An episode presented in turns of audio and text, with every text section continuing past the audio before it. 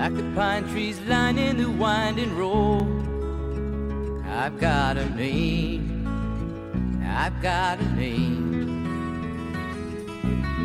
Like the singing bird and the croaking toad.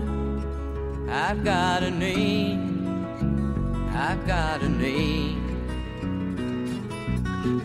And I carry it with me like my daddy did. But I'm living the dream that he kept here.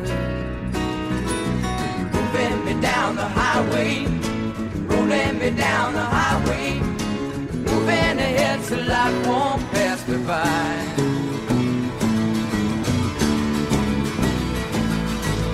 Hello and welcome to the award podcast, the Academy Academy, the show that discovers the absolute, undeniable, and scientifically proven greatest performance in your favorite actor's esteemed career.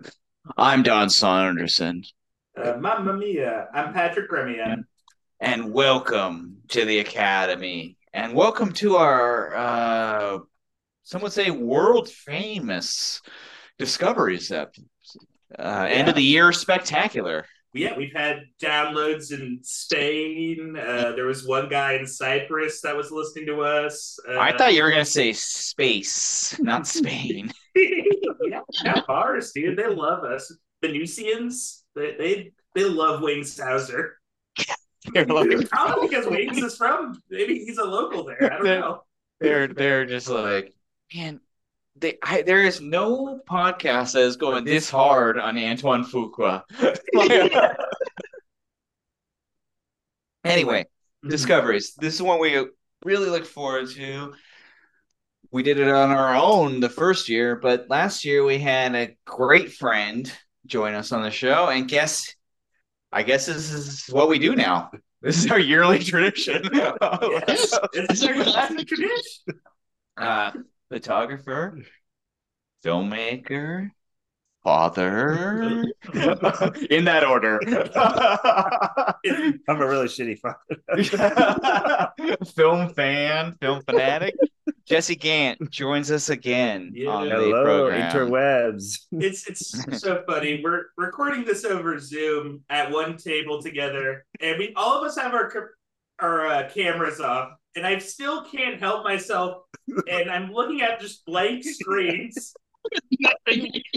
Where did Don go? Where did Don go? Well, I, I'm trying to give you like on ca- eye contact, and I think it's throwing you off. Yeah. Like, look at the screen. Don't look at my face. now we've had a lot of we have had a lot of firsts recently on the show. This is one of the, I think this is the first. Have we recorded in the same room before? no, Okay, never. almost two.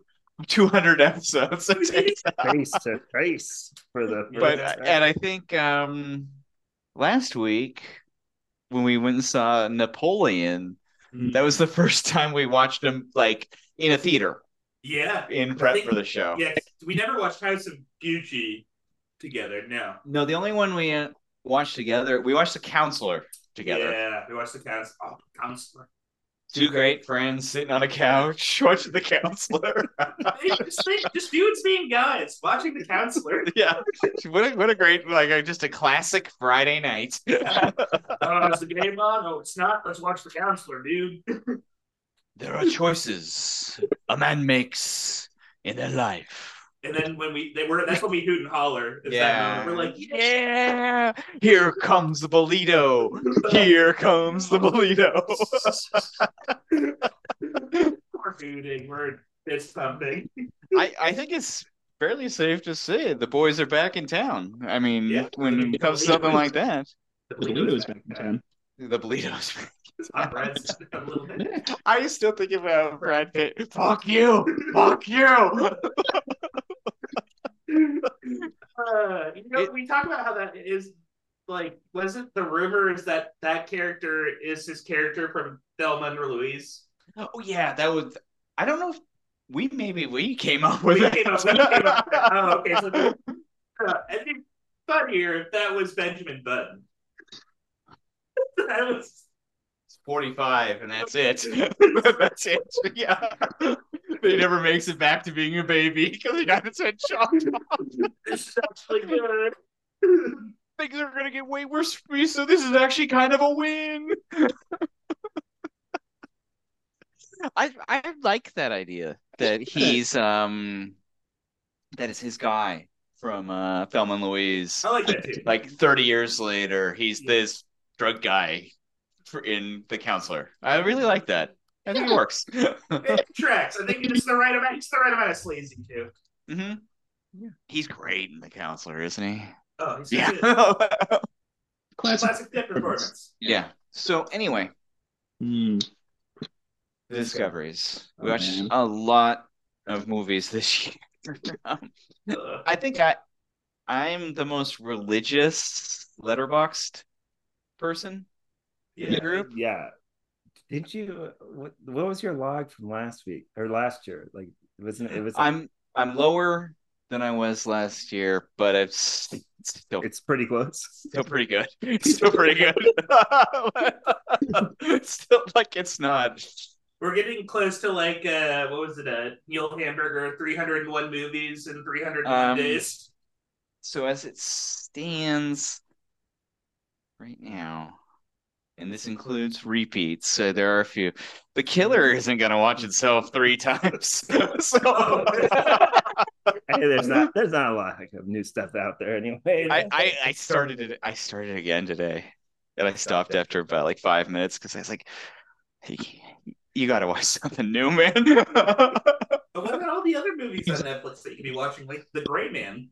so I saw. Um, I logged five hundred and twenty-five this year. God damn. Yeah, Jesse's coughing. that, that, Uh, is, that is a lot. man. Probably the highlight is uh, Color of Night twice. I didn't know you watched it twice. Well, I watched it before we watched it I didn't because I was that. so pumped on it. You were, Yeah. yeah, you were pumped on it. Did you watch the R-rated or the unrated version that we watched at the screen? No, I watched the R-rated one because that was Oh, one. okay, it was yeah. on the Criterion channel, and then I was Oh, I, right. and then I texted you. I'm like, "You seen this?" yeah, but I made sure we watched the unrated one, and it was Yeah. the same- 135 minutes or something like that. Yeah, we watched the extra swivel edition. What a great, maybe the best movie night was the Jade Color yeah. of Night combination. That was that was a, that was a good one. Yeah, Jade was I like- watched I watched Jade twice this year too. That's, chance. that's a Joe Eszterhas joint, right? and Billy Friedkin. Billy Freakin, baby. Uh, yeah, That's that was the out in Peru. yeah. Yeah, I could easily say probably the best uh, Caruso as a as a leading as a lead. Yes. Oh yeah, yeah. Caruso is on fire. He's yes he is. He knows Maybe- he's a man who knows what he wants. Caruso, Linda Fiorentino, Chaz Palminteri, Michael Biehn. Michael Biehn. Michael- don't forget Michael Biehn. So my on Letterboxd on my stats, my number one watched star. Mm. It's a tie, ten films apiece. Naturally, Denzel Washington and Yeah. Tom Cruise. Why? Get out this year. As it should be, right? Um, so my director number one, maybe it's interesting. My top four are all Academy Academy related. So, sixteen Ridley Scott pictures, uh, and then a tie nine Fincher Fuqua Bay. Mm. But if we want to get down to it with the, most from a non-academy academy, it's eight. It's a tie for eight. Quentin Tarantino and Robert Altman. So uh, all winners, all winners is what I'm getting at. Yeah. All bangers, no hangers. All bangers, no Okay, enough hangers. Things are gonna s- slow down, but yeah, last year there was still more like than this. But this year was kind of interesting for me. I don't know if it was for you guys, but like I'm looking at my top stars and top directors. Mhm. It's not nearly as random. It's like, you know who's number two Who? with nine movies? It's Brad Pitt. like, it's like we're watching like movie stars a lot more this year. So So are are you uh watching like a a Brad Pitt joint and you're like, oh, this is good. I'm gonna put on another one. Like you're watching Moneyball and then you're like, oh, maybe I'll uh slip in Mr. Yeah, the only time that happened this year kind of goes to a conversation we were having before we started. I I watched um Bridge of Spies with Tom Hanks, Ooh. and I was like, I need more Tom Hanks. I need like I'm feeling. That was why I moved on to watching The Post. My, my mom, I think I've said this already. My mom hates Tom Hanks. That is He like loathes. He refuses to watch a Tom Hanks feature. Right? That is it's like- weird. You think like a mom would like Tom Hanks because like Tom Hanks is very like he's mom friendly. yeah, Yeah, very very mom mom friendly. Was there was there a specific film where she turned on Mr. Hanks? That's a great question. or was it, is it always been from like Boozy? Was it Bosom buddies. Was it from Bosom buddies? onward, Yeah. Or is it like I think she hates Forrest Gump. That's my theory. Is that she doesn't Uh, like Forrest Gump. You know, Patrick's never seen Forrest Gump. Never seen it. I've never, I've never touched a gun. that should be his omission for today? Yeah, you're a mission. Yeah. Oh no! Now you're gonna now you're gonna walk the planks. Um, but yeah, so as with previous years, we're gonna run down our top tens. But before we dive in, uh, Patrick will start things off because Jesse, you're a guest, not a regular co-host. You have not seen every Academy Academy movie this year. Yeah, for Patrick, probably a good thing. um, I'm gonna list off three that Mhm. actually made my discoveries list that we watched on this show. And I'll do it quick. We've folks, you, you can go back and listen to two hour plus episodes about all of these. So, you know how I feel. Yeah. Um, but I'll quickly. Um, I was deeply surprised and and enjoyed Ridley Scott's Robin Hood. Ooh. Um, I think the last duel is obvious. Yeah. Um, you know, I saved it. Go back and listen. We loved it, clearly. it's, a, it's a big slapper. It's great. and then uh Michael Bay's Pain and Gain. Ooh. Uh it's a it's a movie with really dark intentions. It's really a mean spirited movie. it's like very like uh I think Michael Bay is very he's like I think he's a he's a nihilist. Yeah, he's, Yeah. he's misanthropic. I Yeah. think he doesn't like people. But he, he can't person- he can't admit to that No, no, no. because he makes these big things. But yeah, I think he really Yeah. hates people. He's yeah. hundred percent the type of dude that will like shake your hand and then immediately afterwards put some like spray on it and wash 'cause- in front of you. in front of Yeah, you have to be able to see it. Yeah, like he's like yeah, he he doesn't like, and this is like pre-pandemic where like it was not as like kosher to do that. or just like kind of like walk away and like in earshot. What a piece of shit. you know? He's just a guy who would blurt, "Man, that guy's fat." Like, like Yeah, yeah, yeah, Yeah, He was like, yeah, yeah. He's like, I was like, I can't believe I just talked with that fatty. You know? So, yeah. I can't believe I talked to that fat guy. So anyway, and then you like write a joke about you Yeah. in like his like incorporate that into Transformers movie. Surprised me this character. Well, we we did talk about that him, and we he he he does not have a good sense of humor. No. He's not funny in like the way like I think David Fincher's funny. Yeah. Like, but I yeah, Michael Bay's humor is totally mean spirited.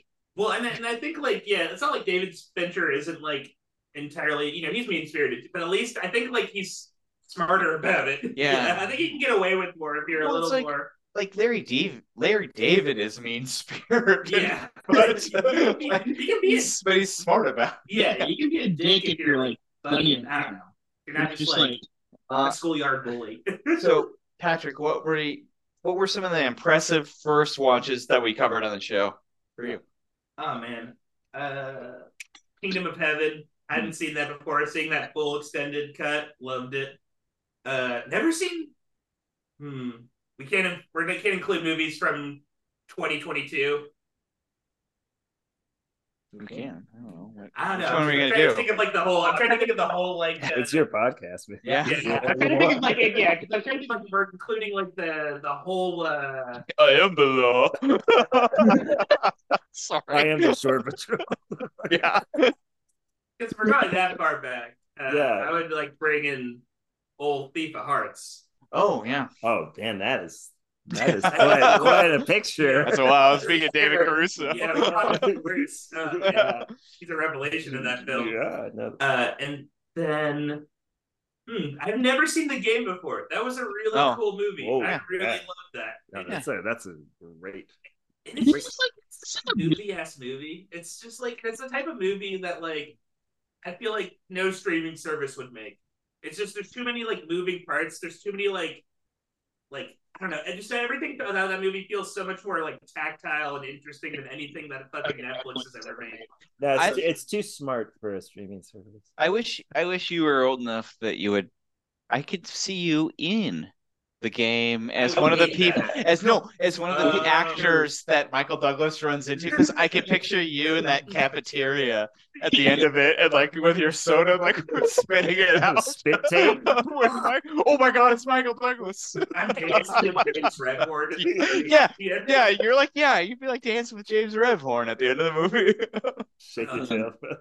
Oh my god. yeah, that excellent. Yeah, great. Uh, so a couple asterisks here. Um, I've mentioned before how much I enjoyed the um, Quentin Tarantino and Roger Avary's video archives part. Um, I've made a purposeful point Mm. to avoid movies I did like that I did discover, but I discovered through that show Uh, for this list because there were a lot. They, they covered a lot of cool stuff. Yeah, there's a lot of great ones on there. But I mean, very quickly, three favorites. Um, The Last Run. I mean, that was with George. Scott. The Great Waldo Pepper with uh, Robert Redford, and the great construction worker movie Steel with Lee Majors that they covered. oh wait, you're talking about the Shaquille O'Neal? Uh... no, not not that, not that. That but is a motion picture. so basically, how Steel how Steel was described was the Magnificent Seven, but they are 1979 construction workers, and they got to get this building built. Okay, Okay, I I got this cast. Who are the who? So the other people in it, so George Kennedy is briefly in it because he's he's like contractually obligated to be in movies like yeah, this. every single movie. Yeah. What's a movie Lee? Majors is the lead. Jennifer O'Neill from uh, Scanners is the uh, female lead. Terry Kiser, uh, the titular Bernie from Weekend at Bernie's, is in it. Um, Richard Lynch from uh, Seven Ups and uh, uh, Scarecrow, the guy who tries to assault Al Pacino in the work prison in Wow. Scarecrow Interesting. we never covered it on that Scarecrow episode. So you know why he's got kind of Richard Lynch had that kind of like pockmarked scar- scarred face Mhm. during the Vietnam era, before he became a professional actor. He was so drugged out, he went to a protest and tried to self-immolate himself. And he got burns on 70% of his body. And he cleaned up, joined the actor's studio, and became buds with like Pacino and shit like that. And that's how he got in. Deeply insane. Yeah, That man, I can't believe we I cannot believe we missed that story. um, um, so Story. and then the other people in it are uh, Harris Yulin, who's a really Oh. good uh character actor. He's kind of the heavy. He's like the guy who's like, "You don't build this building." like stop. he has Rip Torn energy. and then um Art Carney is in it too. Mm. Oh, Art Carney. Yeah. Uh, Uh, yeah. The hair and also one of the guys from uh was it George Burns, the Martin Brest movie. I'm like story going in style. oh, God. Yeah. Man. what a clown. That is an interesting movie. I need to rewatch that. I know. I like it. My interest. So those were three from video archives. Now, Mhm. um, let's quickly because we'll talk quickly about um. We've talked about it before. We like to go to revival movie screenings here in Los Angeles. They we, we have great opportunities for that. I hope our listeners across the country and world have comparable. They don't. I mean, I was just in Seattle, and Seattle's a pretty big city, and they don't. Yeah, like in Houston, like the only place that really does that still is like the Fine Arts Museum, Mhm. and it's for movies like you know the Apu trilogy or something of that nature. which are which is great, and they should those should have their audiences too. actually too. Like I like that, but like yeah, there's no place where you could watch. uh What But- was the, the movie we watched with the football team that invades? Oh, the last match. Yeah. Oh, there's no place. amazing. Houston. There needs to be a place where you Oh, But Yeah, even dude. like um even something like that, you know, it was on our discoveries I think last year that really transcendent Big Wednesday screening, Ooh, for instance, like that made Me me too. or China the China Syndrome one we went to. God, that was good. Where the front row dude stood up and was like, "That's a fucking movie!" at the end of Yeah, it. know, man. Like, everyone in this country and this world needs to be to. deserves these opportunities. Yes. Oh, yeah. Um. So my revival in theater screening movie of the year, and when I say this because I know we were all actually together for Mm. this, you may agree. May nineteenth, twenty twenty. Sorcerer, New Beverly Cinema. Oh, I agree, one hundred percent. that was pretty incredible.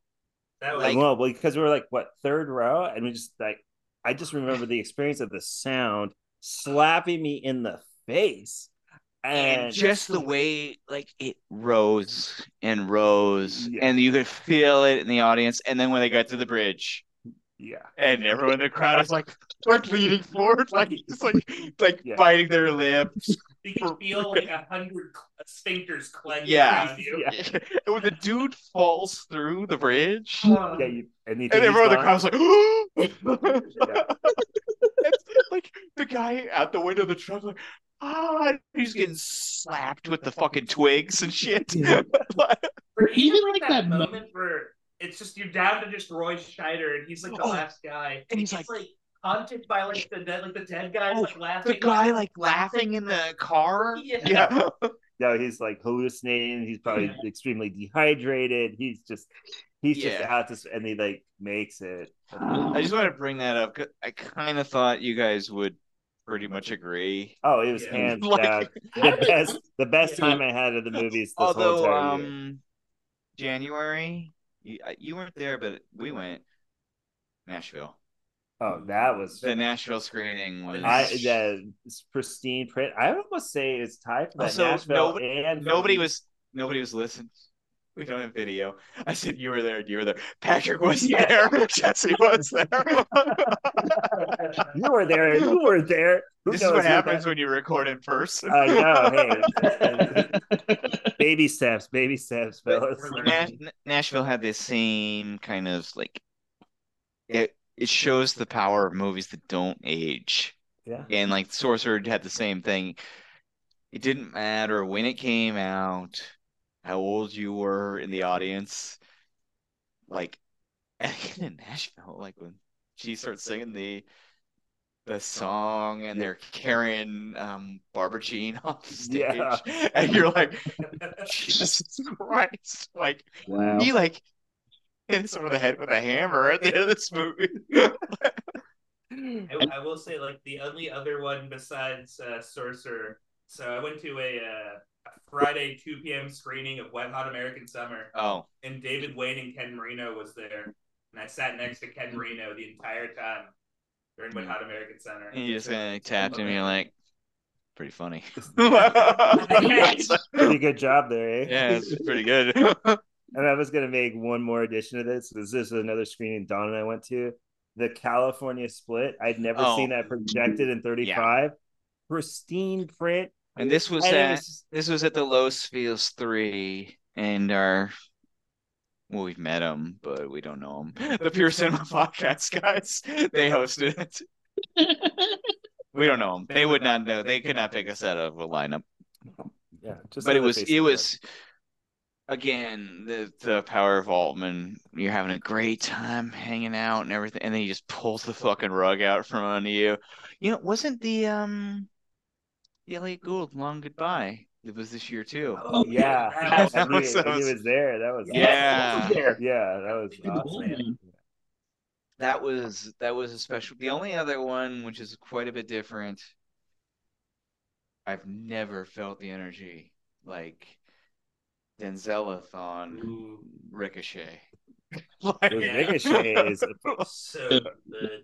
Ricochet like shattered the audience. John Lithgow, always an incredible heavy. So those are our winners for stuff in person. If Sorcerer hits your town in 35 millimeter, just go. Don't even question it. Just do it. Doesn't Like- matter how bad the print is. Hopefully, the sound is still full intact. That's all that And- matters. And it just we watched a lot of Friedkin this year. For I think we would have anyway, but of course he passed away. Mm. We love we love the man dearly. um, He's pretty good. He's pretty good. kind of pretty good. Yeah, pretty good. Yeah. And Killer Joe, that's a classic. Sorcerer is so Killer Joe does rule. The Gersh in that movie? Gotta love the Gersh. Yeah, even his like, and Jesse and I took a look at Rampage on VHS, and even in the moment, like we walked out, like minor Friedkin. I'll tell you, I don't know about you, man. I'm still thinking about it. I like I it. know, I- You know, like there was like a fire, the um, the gripe where there was the turn of tone that kind of just threw me off because before it was just like, oh, okay, we're Mhm. after this guy, and then it, it turns into a courtroom drama. yeah, and it's just slow as molasses. Yeah. And even from this year, we can know that he can do courtroom stuff just Yeah. fine. Uh, But I mean, this his most recent, his most recent film. Yeah. exactly. But this is kind of a miss. So sp- speaking of uh, things growing on you, does anyone have Ebola syndrome on their list? that is a fine motion picture. So, um, two more things before we get in our list. We've been already doing this for like two hours. Um, very quickly, in absentia, um, we are going to do a Jen pick. Her pick is a very simple one. It's 1939's film Midnight, directed by Mitchell Leisen, written by Charles Brackett and Billy Wilder. And it is a just a blast of a screwball comedy. Um, the basic plot line is Claudette Colbert plays a unemployed showgirl who poses as Hungarian royalty to infiltrate Parisian society. Of course. I feel like It- like go-to back then. Yeah. and it kind of has that uh Lubitsch, uh Paramount Paris kind of feel where it's like it's an international feeling, kind of globe-trotting movie, but clearly shot in like Melrose on Melrose. like Paris by way of Pasadena. Yeah. Yeah, uh, we have a poster downstairs. Jen loved the movie so much. Um, interesting fun fact: there is a scene in Oppenheimer where the titular Oppenheimer is having a conversation with Florence Pugh. They pass a movie theater. Guess what's playing at that movie? Midnight is playing at that movie theater that they walked past. So a little uh, 2023 2023 connection. We saw it on the Criterion channel in their uh, screwball comedies that they did at the beginning of the year, and then we had a date night and saw it at the New Beverly. They showed it this year, and the host shared a very interesting story that he apparently befriended Claudette Colbert toward the end of her life, Oh, wow. and he got like invited to go to with her to a, uh, to a Barbados. And he didn't go. And he's like biggest one of the big regrets of my life. I'm like i feel you there man. Like i think that would have been that would have been a scene man. At least he would have had a hell of a story. So. Yeah like you're 22 check it yeah do it Yeah. that's my, that's my recommendation to our listeners if an aging movie star invites you to a caribbean co- country under not e- not not particularly shady circumstances Yeah. you take that invite yeah, she's probably just looking for Um, a suitor If Yeah. you Like- get Christopher Plummer his Uber Eats, and he's like, "Hey, I got a beach house in Aruba.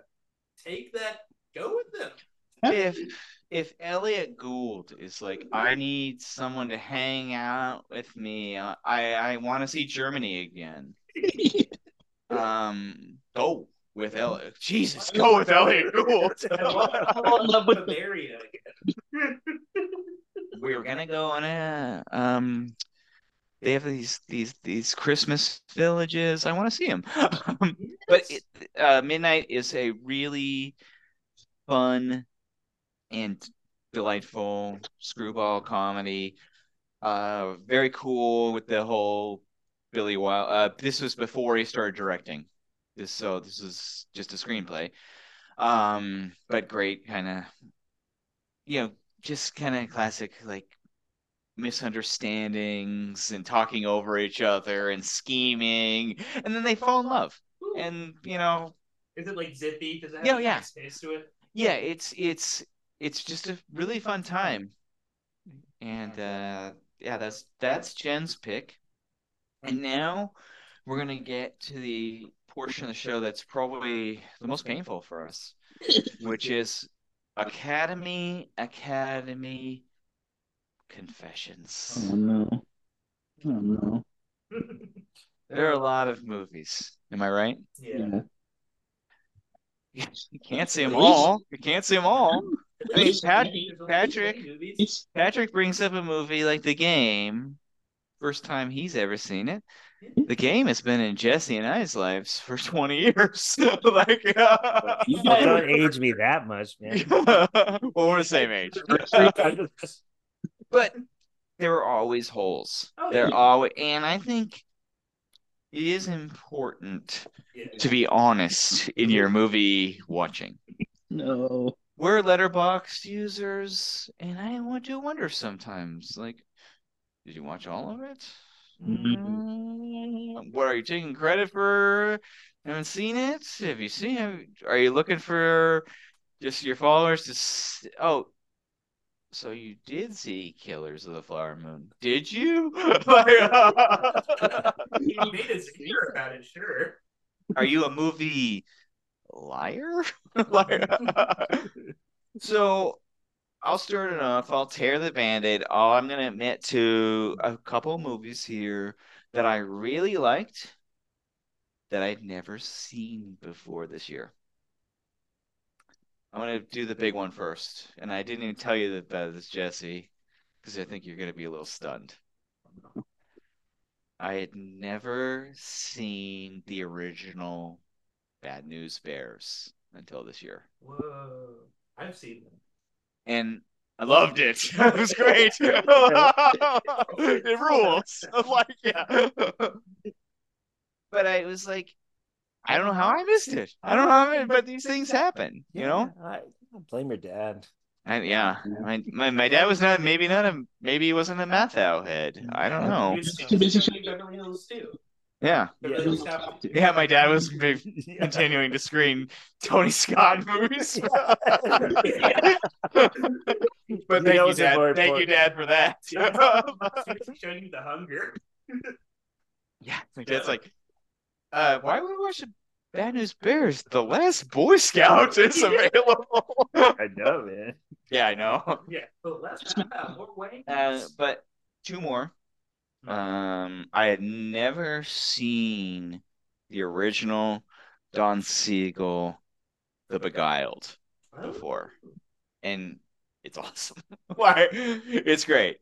And then the final one, which I think I did mention to Jesse earlier, Paul Verhoeven's Basic Instinct was a new one to me this year. Now, I and Jesse, you brought this up, like, what is the cultural importance of Basic Instinct in 2023?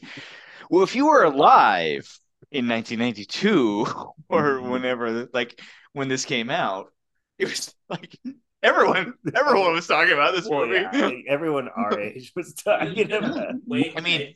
If you were on a if you were on an elementary school playground Yeah. when this movie came out, Instinct. you were like, I heard about this thing. Well, I just remember that movie hit video. It was a phenomena. Yeah, I remember because my buddy worked at a video store and they even had this special edition where it came with an actual ice pick with the the, Yeah. the DVD, and I was just like, okay, that's ridiculous. but I thought it. I thought it slapped. I thought it was Oh, great. it's It's fantastic. terrific. It, it's like so sleazy, Oh, yeah. and it's just, it's just it really is terrific. Yeah, So- so Wayne Knight was cast in Jurassic Park because Steven Spielberg saw him in Basic Instinct. Uh, so I was was wondering like, about this this. guy I I Wikipedia I Wikipedia Wayne Knight. See what he was up to the other night. yeah, what is he doing? He's still, he's still working, do a lot of voiceover. yeah, But I was like, see, Steven Spielberg's not there on Thursdays, 9 p.m. Watching Seinfeld. He didn't discover him as Newman. Oh, yeah, I guess maybe Spielberg's not a TV Yeah. guy, man. It's like I'd rather watch cinema I guess so. because I think that's a kind of like the still the stigma Well, I guess back it's then like- too. you know? So I guess it's like there's a 90% chance that Spielberg watched Seinfeld. There's 100% chance Spielberg watched Basic Instinct. like, yeah. Everybody watched that. Yeah, everybody. Yeah, my dad was just like, "You're not watching this." Like, I had to make sure that, um, like, oh, we that- gotta return this video before you even like see And when- it. You know, Whenever we were like somewhere between like 10 and 12 when that movie came out, everyone's parents said that. And that led you to want to want to see that Yeah. so badly. Yeah, I know.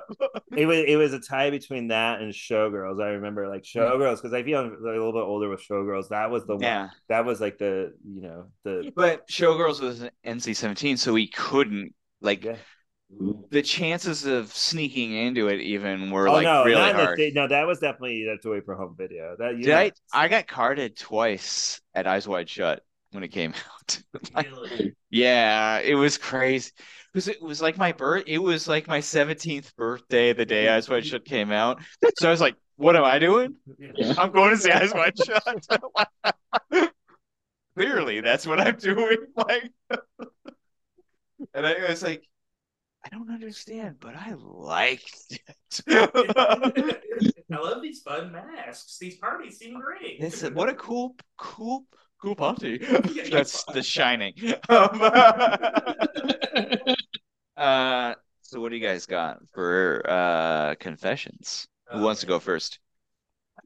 Just get out of the way.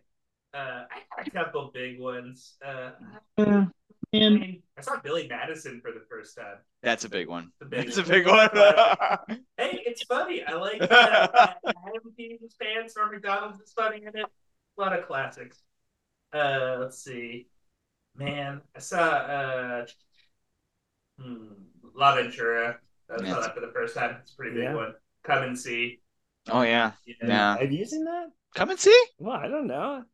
Dude, it's like my Well, I top. don't 15 know. It's my It top feels like 15 one of those movies. one I was just like, Yeah. Well, that was like one of when I was working Maybe at we the never- video we- I- I was just like, Don, you got to see this. Yeah, yeah, yeah. Because it's not like an easy movie. Like, oh yeah, I'm just No. gonna pop that. You gotta kind of like brace yourself. I saw. I said a li- I said a little bit later, but I said about three years ago. Okay. Yeah. Yeah. Yeah. It's, it's, you don't need to revisit the movie, but you at least need to see it No, I- once. oh yeah, Gee, what a, what a picture. Yeah. no, you don't, there's no reason to own that movie, let alone rewatch that movie, because it's ingrained in your retina. You'll never unsee It's not going away. yeah. Yeah. That part, that part where they run past that farmhouse and the girl turns back and they're all there's like that stack of bodies. You're like, oh. No, you're like you're fucking like disturbed. You have to put on like fucking the, the Muppets. Billy or something. Madison. Yeah, the Muppets. Something like warm and like something like brings back like nostalgia from your childhood to like wash away that. Like, you gotta watch Patch Adams or Patch, something. Ad- oh, Patch, fuck that. I it's that's movie scarred me. Which one? Patch Adams. Oh. It Oh. scarred me. Only like Patch Adams, Patch Adams too. I don't know. no, I just have He's back with a vengeance. It was like uh visiting the the grandparents in Laguna Beach, and that was the only movie playing for the whole entire I week saw, we were I- there. I, know. I saw it with my parents too. It was just like that was the. was So, it- you I'm gonna, have s- I'm one- gonna, I'm gonna spoil Patch Adams right Okay, now. this please spoil.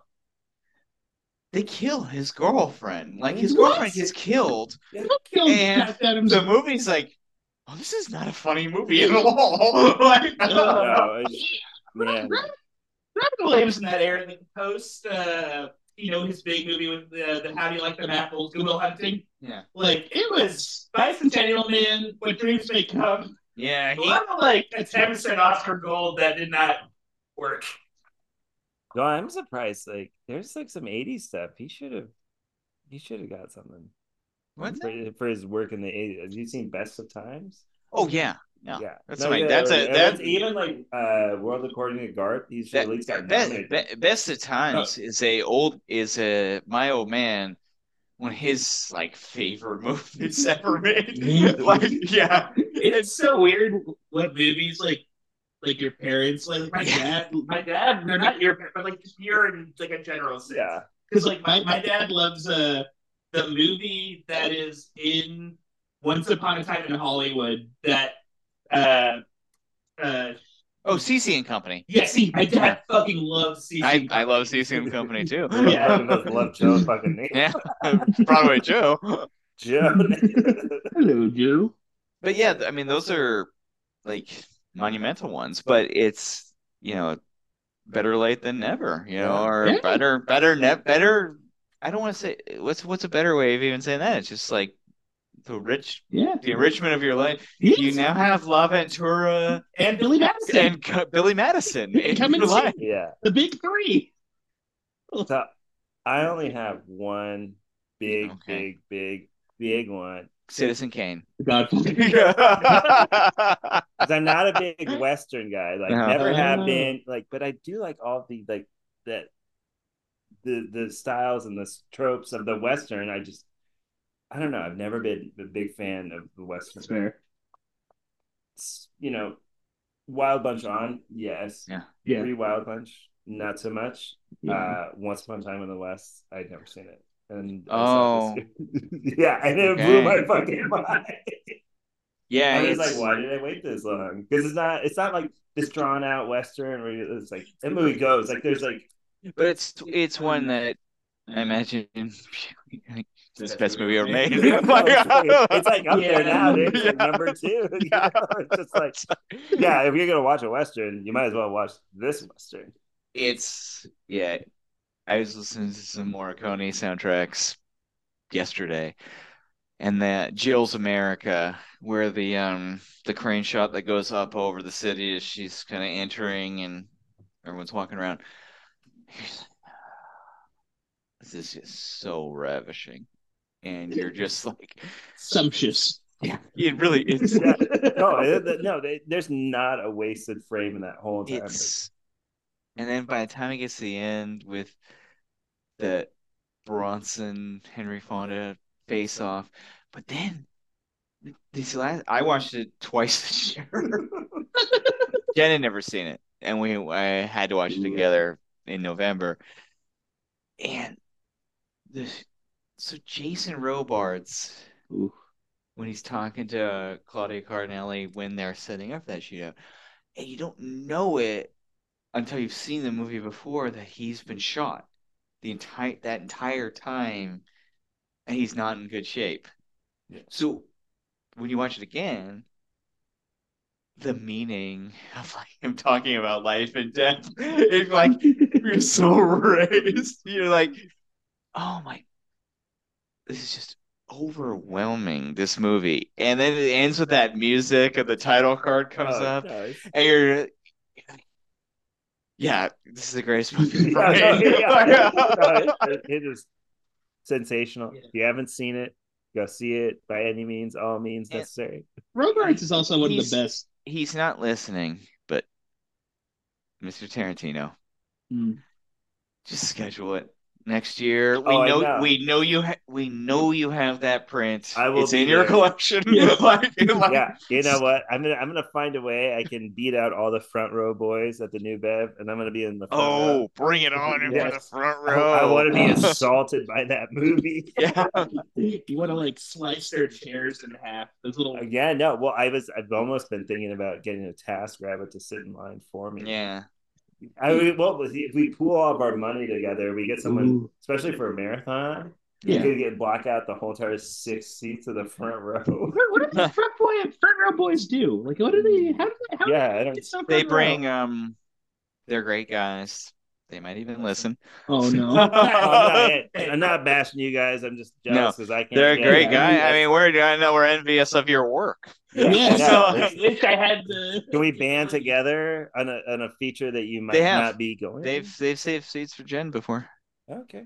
Ooh, okay, Yeah. good benches. Front boys. You get the pass. Yeah. Well, Jen's cuter than all of us. I know. So- Yeah, that is well, true, that's well, true. maybe we, we parlay Jen. Or Yeah. just Yeah. Jen- I can't. I can't Bugs Bunny. Nope. well. Well, we asked Jen to reserve the they seats with the. they just get they just get there super early. That's all. There's no strategy. so they just take Mm. the day off of work or something to go for a screening. I just don't think they have the same work schedules we do. Mm. Ours are I'm gonna start camping out at twelve o'clock for a Oh. six o'clock show.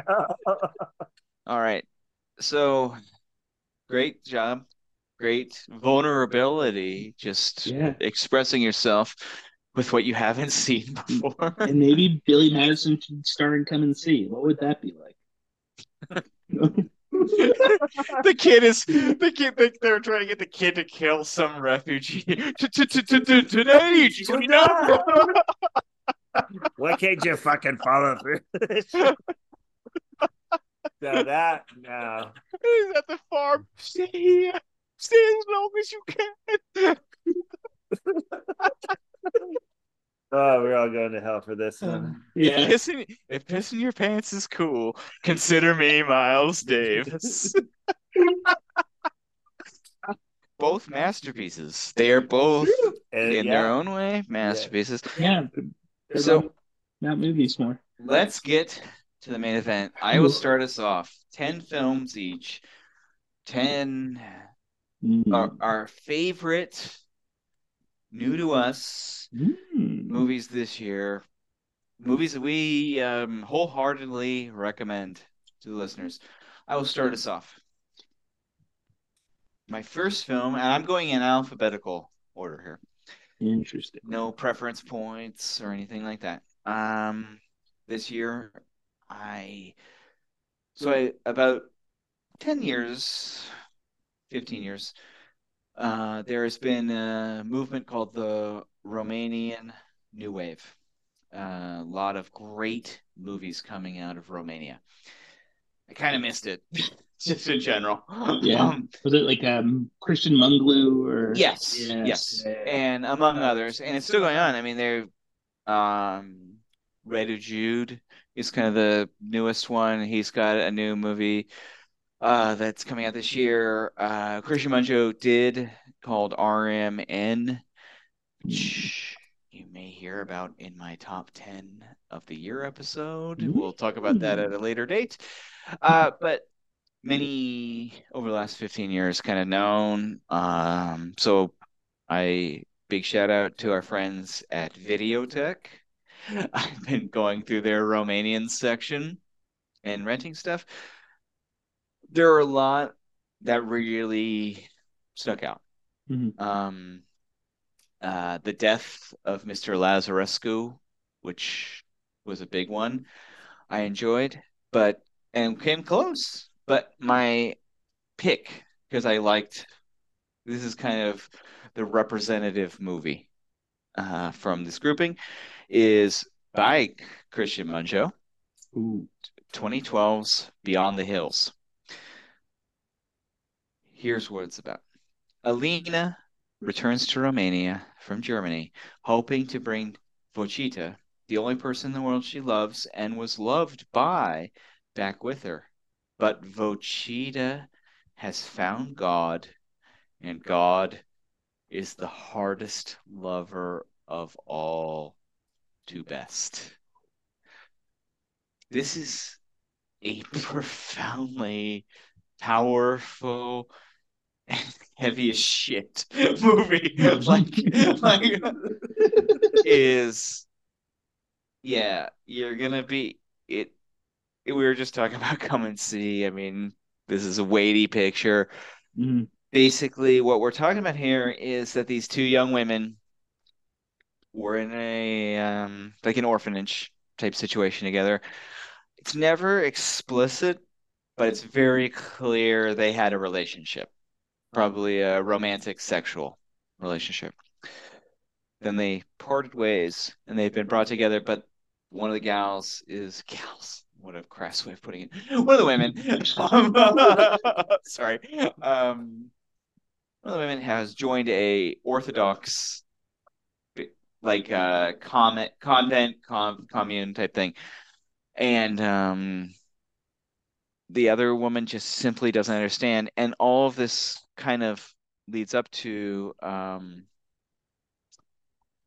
an exorcism, Ooh. which is done bluntly and explicitly, and it, yeah, and leads to a um,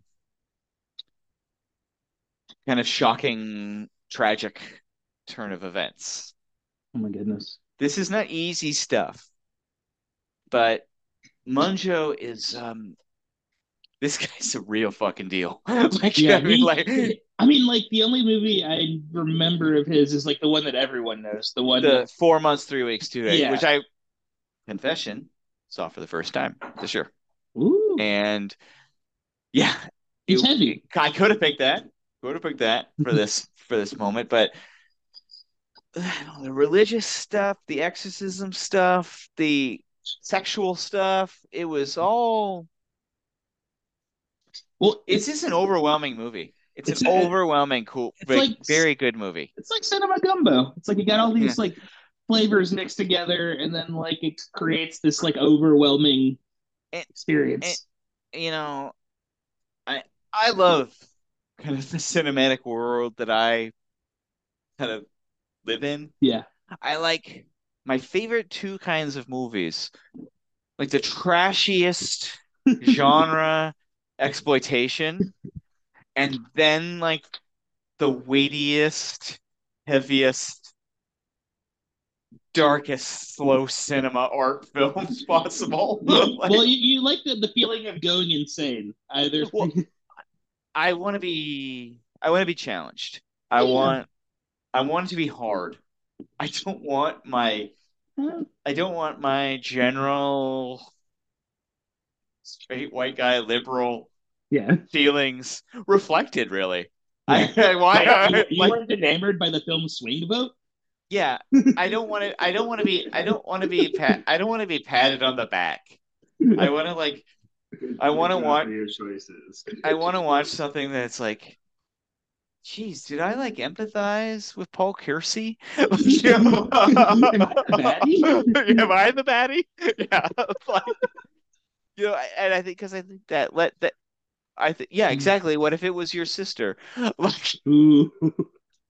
and when you watch something like this, and what Mungiu does, like in particular, the the priest character, the the male lead of this film, he starts off as this kind of like rigid, it feels almost like a cult if you're not a religious person, and you're like, I'm with Alina, the one who's trying to get the gal out. But then he humanizes him. He gives his point of view. And we we need this more in movies. It's just this life is not black and white, man. Yeah. Like, and this guy is so good at this. And he's so bold and strong and like you just feel like you're in the hands like uh, I'll go with you, man. Anywhere. Yeah, it sounds like a person that you would potentially want to do a uh, like if your birthday episode. This might be a, a subject for a birthday episode. Absolutely. Yeah, absolutely. And I I just every one of his movies. I watched them all this year. And um this is just an example. These are all like I mean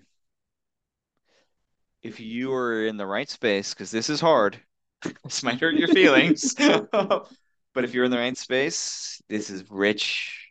This is as rich as cinema gets. So that's my number one pick. No, not number one. They're not or they're not organized like that. This is the first pick. First pick, first pick. First pick. Uh, who's going? Who's up next? Yeah, I'll do it. I got my number one. Patrick has a printout. He's prepared. I, I did the work. I want to make sure I don't sound like Yeah. a ding dong. Yeah, I got some ramblings. Short, short and sweet over here. so- Oh my God, this looks like is this one of John Doe's journals from Seven? That's what a Buffalo Bills journal. you big fat lady. No. not a vis- not a visual podcast. I thankfully. know, but hey, put a smile on everyone's face here, just to let everybody know.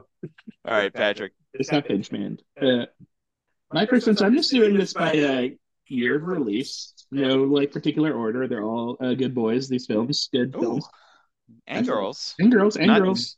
Shit isn't gendered.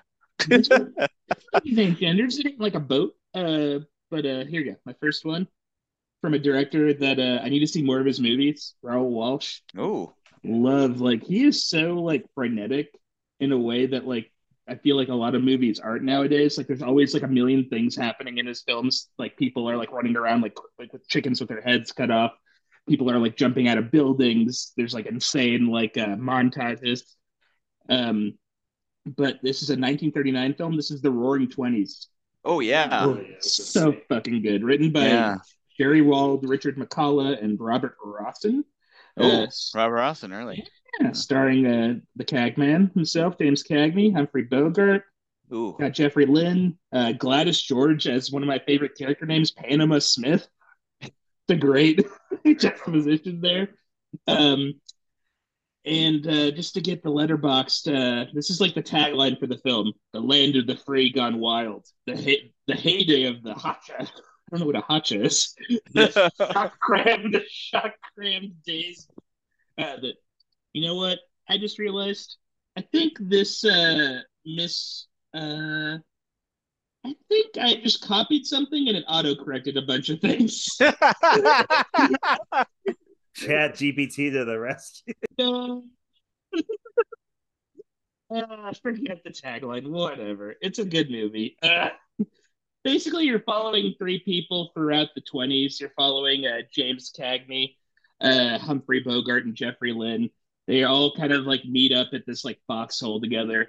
Uh, one's kind of like an everyman. James Cagney's sort of the everyman. Humphrey Bogart's sort of like the jerk. And then Jeffrey Lynn's character, uh, Lloyd Hart, is sort of like the good boy lawyer who always like does things the right way. And you kind of follow them from World War One all the way to like the Great Depression, and you kind of see like the shitty um, deck that James Cagney's character has been handed. Like he he returns home, he thinks he's gonna get his job at the uh, auto sh- uh, shop he works at the guy there tells him, "Sorry, bud, you were gone." Like everyone kind of thinks like World War One soldiers were like lazy. That's like the sense you get from this film. They just went to war so they could, didn't have to work. Like that's very very weird. it's deeply insane. But then like you follow like uh, through a series of like weird events. James Cagney's character ends up becoming like a bootlegger, and he like you know kind of has this girl that he falls in love with and you follow him from his like rise to his fall. And while that's happening there are also these great like uh sequences where like occasionally Raoul Walsh will like have give his like Street flourishes where it's like oh and uh, prohibition happened. Uh people are doing the Charleston now and everyone loves the drunk drive yeah oh there's a lot of uh, we're all Charles. We're all Charleston right now. This is this is an odd Ja- Jazz hands happened. Yeah. over the jazz singer. Uh, but uh, like, yeah. Are you trying to tell me movies have sound now? they sound now? Uh, but uh, like, you just it's just like seeing James Cagney just like totally rise and fall through this, and ultimately just like meet his end. He always tries to like he's like a good person, but he's not good enough. He didn't have like the upbringing of Jeffrey Lynn's character, so he's never going to be like a goody two shoes lawyer, and he's not like heartless enough to be a Humphrey Bogart's character. And as a result, like he just kind of like loses everything, and his life just kind of falls apart. And it's uh, I don't know. I think I said this in my review on Letterboxd, but you know a movie's good when it ends with the main character dying on the steeple of a church. Like Yeah. that's like, the sign of like cinematic quality. It's in my a, opinion. a real top of the line final shot, if I remember correctly, in this movie.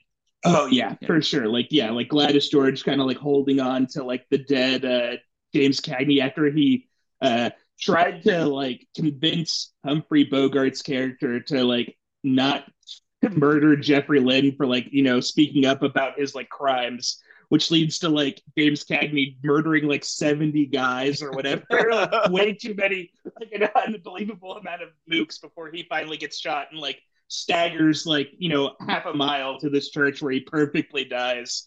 And the girl that like kind of loves him that he always sort of ignored uh is just like cradling like the one person that she loved. It's a banger. It's just such a good. It's like it's one of those movies too where you can like you watch it and you can tell, oh yeah, this is like a movie Martin Scorsese must have watched five thousand times.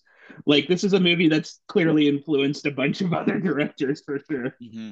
Yeah, it's a Yeah. hell, hell of a movie. Uh, for listeners out there, um, there's a 4K Blu-ray of the Roaring Twenties dropping in February from the Criterion Collection. So you're inspired by Patrick's pick, there's the optimal version is coming out It's- it's- momentarily. and, it's so. It's like one of those movies too where like it's uh it feels modern. Like if you're like one of those type of people, I don't think anyone like this listens to our podcast. I'd be really surprised if there was someone who was like, you know, oh, black and white movies too scary or whatever. Like, that would be deeply insane. Oh, It's the color. I'm That's a great pick. Great Yeah. pick. Uh, but yeah, give it a watch. Uh, Jesse, it's your time. All right. Well, these time. guys have been pushing up all this great, fabulous, world class cinema. uh, I would definitely Yeah. say my pick is a more of a genre picture, crowd pleaser, gutter. But um, after getting my kicks off on Once Upon a Time in the West, and I was just like, oh, well, you know, what other what other westerns are out there? And um, This is where This you is went. I'm looking over your, I'm looking over your shoulder. so my pick is 1972's The Cutthroats Nine. Ooh. Um, it's a uh, snowy western. Uh, I'm going to give you a brief summary here. A wagon loaded of convicts on their way to prison is being escorted through the mountains by a cavalry troop. They are attacked by a bandit gang, and only the sergeant, his beautiful young daughter, and the assorted of seven sadistic, murderous prisoners survive, and they're left without horses and a wagon. And they must find a way to survive. Ooh. And this is like, okay, if you want to pick a cast of the scummiest Yes. prisoners, and it's funny because I'd also I'd, I'd seen uh, the Hateful Eight, and I definitely feel there's a lot of Yeah. this and Mhm. that. But this has by far been the most violent Western I think I have ever seen. like it is bananas. The ending is bananas. Uh, they did some like I don't know if it's real or not. There's some like questionable animal things going on here, but like No, that's I have a movie with questionable animal things too. So Yeah. but I highly recommend it because it just goes for it from the be from the opening to the end. You are not disappointed. You know, um, you know, I don't know how readily easily this is able. You're able. It's on YouTube? It's, it's on Tubi. Ooh. Tubi. Tubi. Thank you, Tubi. So you The can people's- it's the on people's disc, streaming on service. Blu-ray on Amazon. It's out of print. It's 150 bucks, but it's available streaming on Plex, Plex USA, Tubi TV USA. Um, so yeah, I highly recommend this one. It's uh, definitely a banger. Jesse has been raving about this for the last few months. Yeah, and, and uh, one one last thing before we move on, I definitely want to give a shout out also to um, the good people at Videotheque, which I did find this on Blu-ray. They do have this available to rent on Blu-ray. Wow. If you're uh, in Southern California, uh, patron, be a patron at uh, Videotheque. Uh, he just some videos there today. Ooh.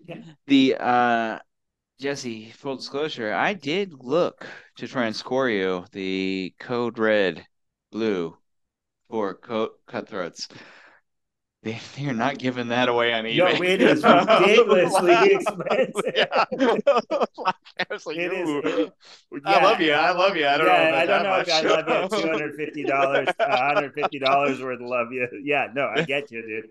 It is not. It's it is not uh, a cheap one. Yeah. Yeah, and it's just funny because those go to print, and then everybody finds out like, "Oh, this movie's great," and now it's like Mhm. 150 bucks, and no one can see it, which really sucks. But at least it's on Tubi, which I Yeah, would highly. yeah. Tubi has a lot of great stuff. Tubi rules. Um, Tubi's best. Tubi's And best. it has like it has everything too. It has like high artsy stuff. It has insane weird stuff. Yeah, it has the lowest of the lowbrow, Yeah. amazing gems on there. So yeah, It's- yeah, Yeah, there's just- something for everybody. If you dig a little deeper on there, it, there's some really interesting stuff. Al- Also, Amazing Gems sounds like an insane Italian ripoff of Uncut Gems that would be on Tubi. Hey, who knows, man? If they still had like a great output, who knows? It's just like- All right.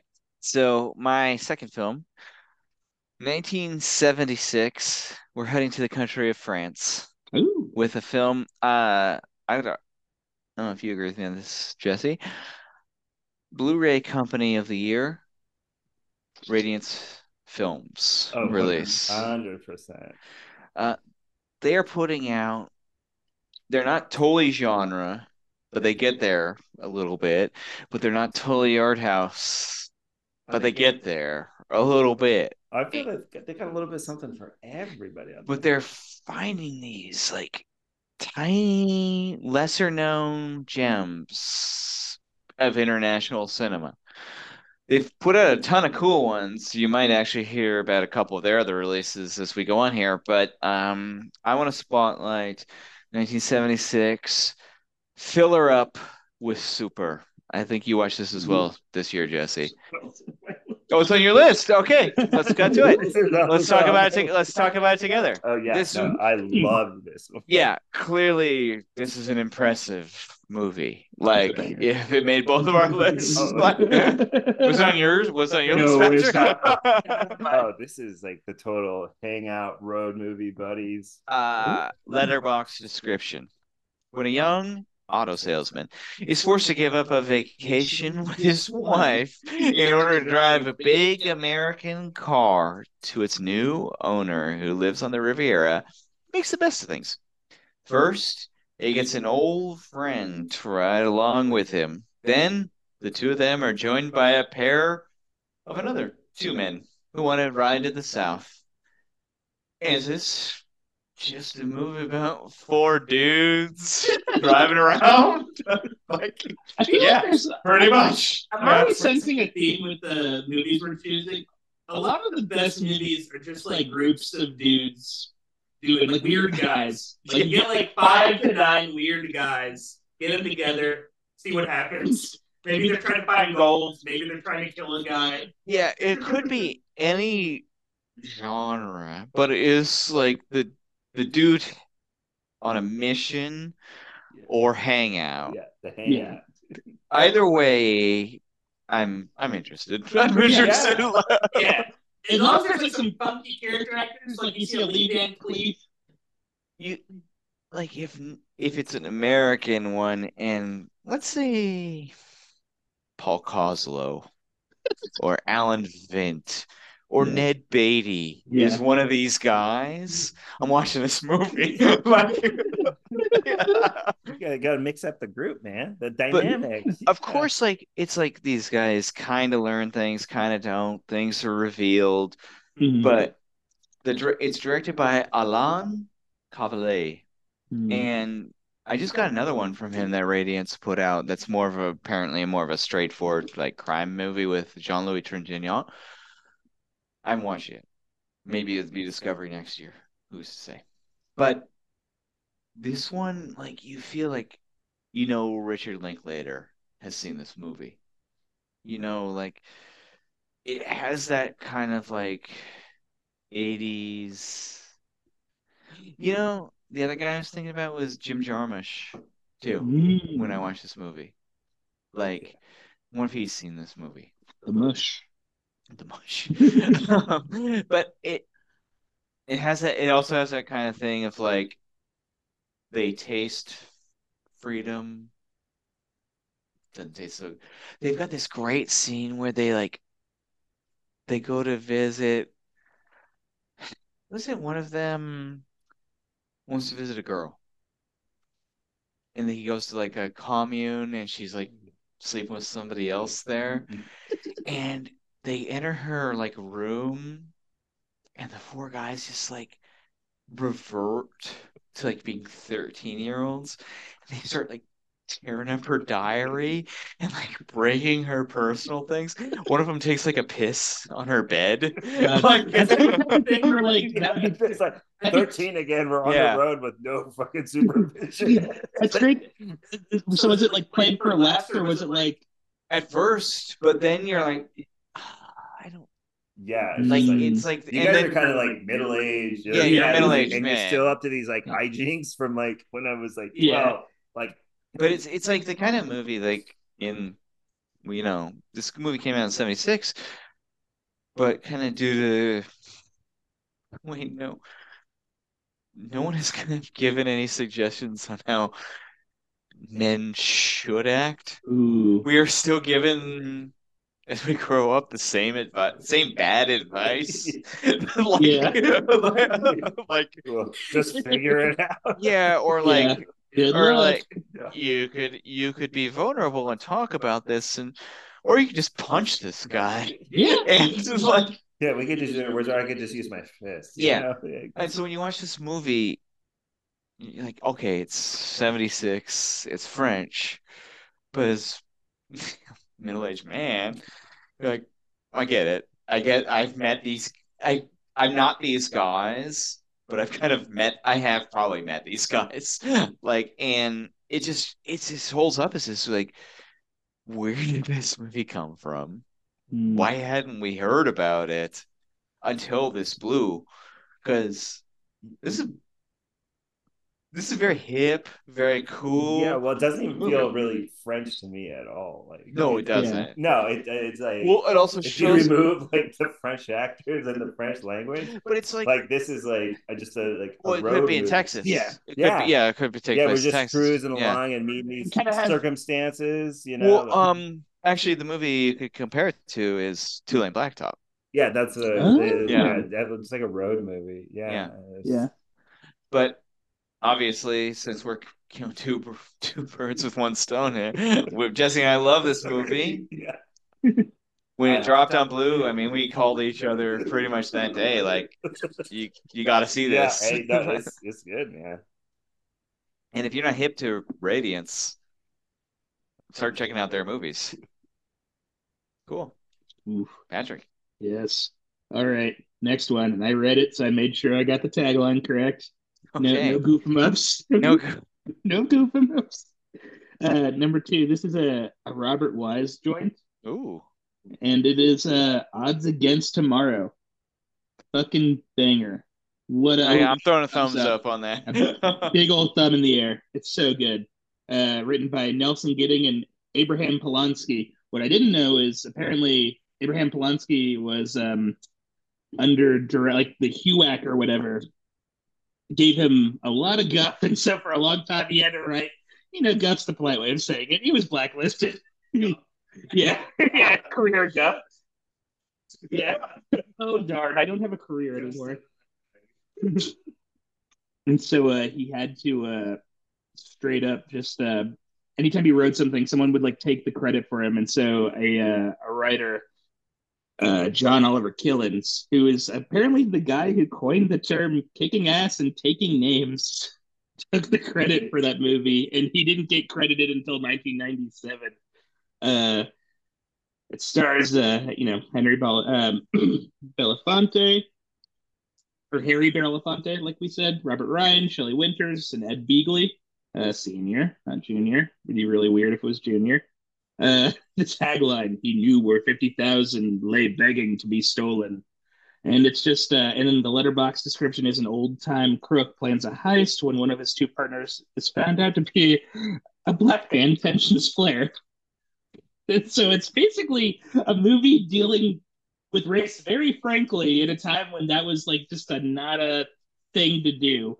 Uh, apparently, Harry Belafonte was struggling to find roles that he appreciated at the time, and so he straight up made his own production company called uh, Harbell Productions, so he could make films that he felt comfortable starring in. And so there's two movies, and they only released two movies. I want to see the other one, which is called The World, the Flesh, and the Devil. Ooh, which Don? Ooh, he gave it. A, yeah, Don gave it the the, the, the thumbs up. Yeah, but uh, basically, oh, you hey, you gave it the push. What was the? Oh no, I was telling Don not to peek at my screen. wasn't. Jesse's trying to give me like thinking, calling me out like I'm like searching for presents before Christmas. wholeheartedly agree. That that that push wasn't you. See, that's what happens when you look at you're not looking at the screen and you see. Oh, yeah. Oh, yeah. See, I, I the, the hand was for for I was trying to shade now, the screen. now, now that I'm back on, um, the other one, the world. Uh, here, I'm gonna get that again. It's the world, the flesh, and the devil. You'll love it if you like Odds Against Tomorrow. Yeah. Oh yeah, I want to see it because like, you know, this is like another one of these movies where like, you get three weird guys, you get three great actors, you get Robert uh, Ryan, Harry Belafonte, Ed Begley is like this way too optimistic uh, crooked cop that doesn't realize how screwed he is until uh, it's far too late, uh, and they're just like three. It's just like three uh, pow- powerful performances in it. Ryan gives a complexity to a character that can be really one note. There's like a, a true patheticness to his character because the implication is that he's basically leeching off of. He's like this guy who I think he's like in his 40s or something. He's done nothing with his life. He's living off of Shelley Winters. He is just totally like hopeless and sad. And it's, it's totally an example of just like a life like poorly lived.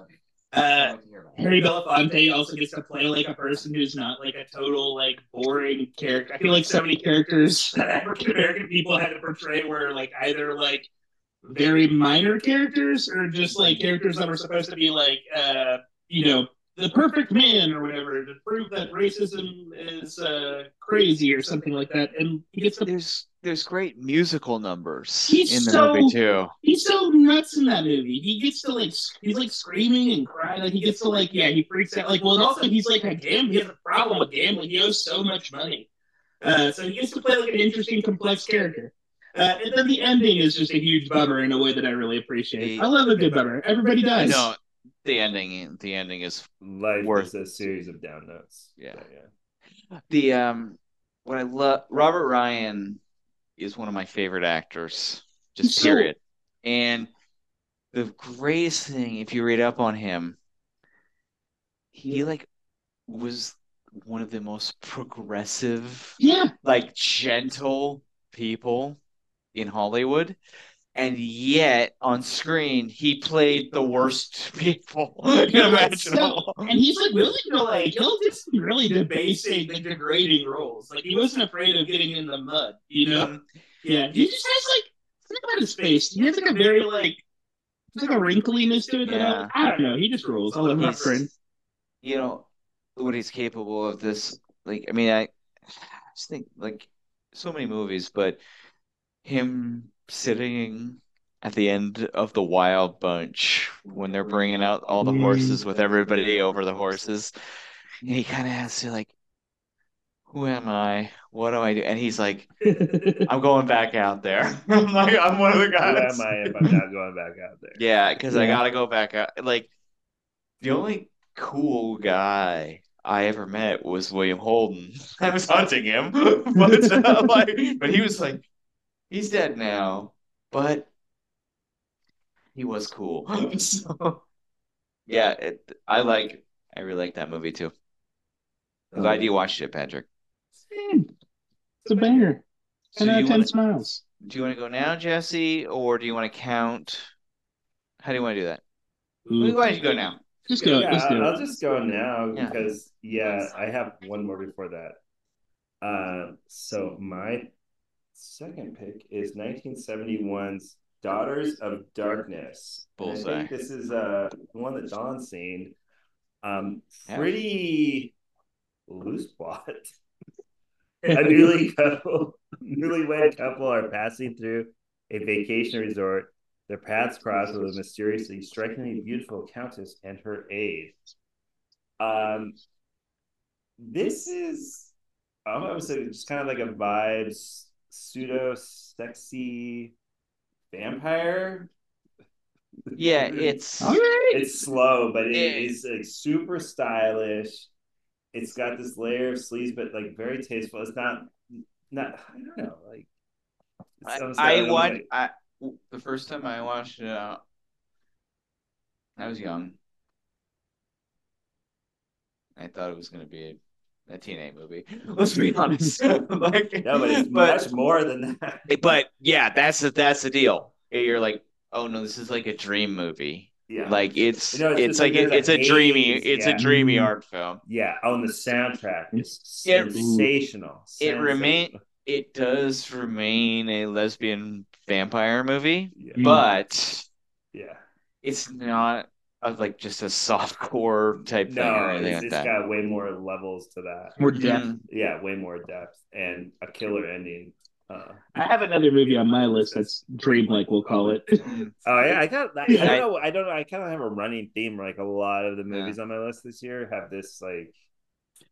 This I don't think is based in any sense of reality like whatsoever because it starts Well, off I think on it's this like it's the movie starts I off on this train and there's like this like red light or no it's like an ultraviolet kind of like light and then it's flashing between that and then like a, like an overhead light and then it's flashing back and then like the train's passing through some lights and it's like does this exist in reality at all? And like this couple's like making out and getting down and they're like Mm. sweet on the I genuinely think like the best movies are the ones that you fall asleep in the first 10 minutes, wake up around minute 25, are not quite sure where you are, who you are, but now you're up. yeah And you're gonna watch this movie. No, but, you know? Well, here's there's like a lot of this kind of stuff like made in like the 70s, and a lot of it is Mm. just like a, a cut and dry like TNA, and like there's not a, Yeah. a plot. But this like this one like the acting's super solid. Uh, it has a very early. The lead actress is Delphine Seyrig, the uh, who's the lead actress of the greatest movie ever made, according to Sight and Sound. John Dielman, the deal man. the Deal Man, the Deal Man himself. That's that's Donald Trump, is the Deal Man. My name is Donald, not John. uh, good time. My favorite movie, a movie about making meatloaf. Yeah, pretty good. you, you, you know Donald Trump loves meatloaf, but he confuses the food with the artist. All right. Yeah, not So my next movie, Hmm. I've been pretty classy thus far. So I'm gonna give you all just an enjoyable fucking time. and what we're talking about, so I dug I, one of the big blind spots in my cinematic life. I I've never gone too deep into martial arts movies. I feel that. Ah, but I want to. They're, they're, they're so good. Like, They're so good. They're good. Yeah, they're They're like- so good. well, they're just, Highly energetic. that's the thing is, so many, like where to start, you know. Some of the yeah. gen- well, yeah. like what dubs like are available and like yeah. So if well, and then just the titling alone, like yeah, and then alone, they like, six changed different titles, including including this one that I'm going to talk about. If you are not subscribers to the Arrow channel on streaming, it's an essential streaming service because it's the only streaming service outside of Tubi. But you kind of have to dig on Tubi. You don't have to dig on Arrow. Yeah, Tubi's an archaeology expedition. Yeah, like Yeah, but you'll stumble across some great shit. when it comes to Arrow, if you're after exploitation, it's right there on the front page. And so Arrow has put out a couple of they have continued really um to that a series of great Shawscope Blu-ray box sets and multiple uh, other individual discs. The movie I'm picking that fucking blew my mind. 1972, Five Fingers of Death. Ooh. Uh, rocks. like, uh, like, Uh, yeah, dude. Yeah. It's about time you stepped up. Yeah. if you okay, if you're like me and you're you've seen Bruce Lee movies, Yeah. you've seen a handful of Jackie Chan, but you haven't dug in. Mhm. You ain't coming back once you've seen Five Fingers of Death. You're gonna be looking for more of this. Like, the, the good shit, the deep. this is the good shit. Ooh, It's that pure They- cut run on well. So what I discovered, Hmm? watch a bunch. Story wise, I'm a huge Western fan. Not like I'm unlike Jesse. Like I, a big like old West. I watch Western, a lot of Westerns. You shriek for shame. Might I may have a ticket to see Shane tomorrow night. Uh, story wise, these kung fu movies and the Western movies actually have very similar structure. That's interesting. And so that was kind of this year my way in to watching these movies. Usually it's like young guy wants in, something terrible happens, he has to come back. And even better, he, like he's trained up like fistful of dollars. Mm-hmm. Clint, Clint Eastwood is like ultra confident. He goes in, he thinks he's got it down, he gets his ass kicked. Then he trains up, heals. He's even better. And he kills everybody. and that's pretty much how these other the Kung Fu movie goes yeah, too. yeah. Uh, The- one arm boxer. Yeah, one of box. Oh, Oh, man. yeah. and there's, yeah, there's like he comes back with a super. there's like ton, there's like tons in that regard. So like a guy gets blinded Mm. or loses his arm, and he has to go like train and Yeah. figure it out. And he learns that somehow he's better, like without that appendage or yeah, organ. or he just like rocks that one appendage. And like Yeah. One man arm, one arm erected. The toe warrior. So- Yeah. Basic story here: young boxer joins a martial arts school to increase his skill, which is like how every one of these movies opens. Yeah. And it's always about Gotta increase that. fucking rival schools. Oh yeah, Like, it's like- The rival, schools, rival towns, rival clans. yeah. Yeah. Uh, he entered a local martial arts competition. He leaves school when he hears of the local gangsters terrorizing town. He comes to the aid of a young singer, brings on the wrath of the local gang. He eventually enters the martial arts competition after learning his palm, iron palm technique Oh wow. and takes out all competition. His hands light up fucking red, Good. and it has like a siren over the soundtrack when he like warms up for it. Yeah, dude, this movie's awesome. Uh, This movie is streaming on Arrow. You can rent it other places. This is your way in, folks. If you were like me and you were a kung fu no- novice, A dabbler. dabbler, you appreciated it, but you hadn't dove deep. You're not coming back after this movie. You're gonna love this movie. I give it a full fucking five stars, five punches to the goddamn dome. like, uh, Give it one arm. one arm punches to the goddamn dome. this movie is great. I could have picked ten other fucking Shawscope movies too. They're all good. like, every one of them, you're like, who are these guys? I want to know every one of these actors. uh, I want to know. I want to see every movie they're in. These are magicians. The yeah, the insane thing that especially like like seventies kung fu actors did that seemed to like defy gravity and safety. my um. Yeah, my, no safety union. Oh, no. No, no, no, God, no. It's like death And defying. Yeah. so, if I had to pick my other kung fu movie, if I want to do a sub, a quick sub pick, Mm, Do it, man. do it. uh, ex- Executioners from Shaolin, which ends this unstoppable guy. It, it's like decades long trying to like beat this guy. and he has to learn a style. It's generational too to beat this guy, like dads and sons and shit. 1977, it it rocks. And then there's the other one. There's another one that I'm remember. I'm forgetting the title, but it's uh, this guy blinds a guy, makes another guy deaf no. he it's it's all but all these guys who have a different disability. Is it like a Oh, hear no Crippled Avengers. What's that? Crippled Avengers. Crippled Avengers. Yes.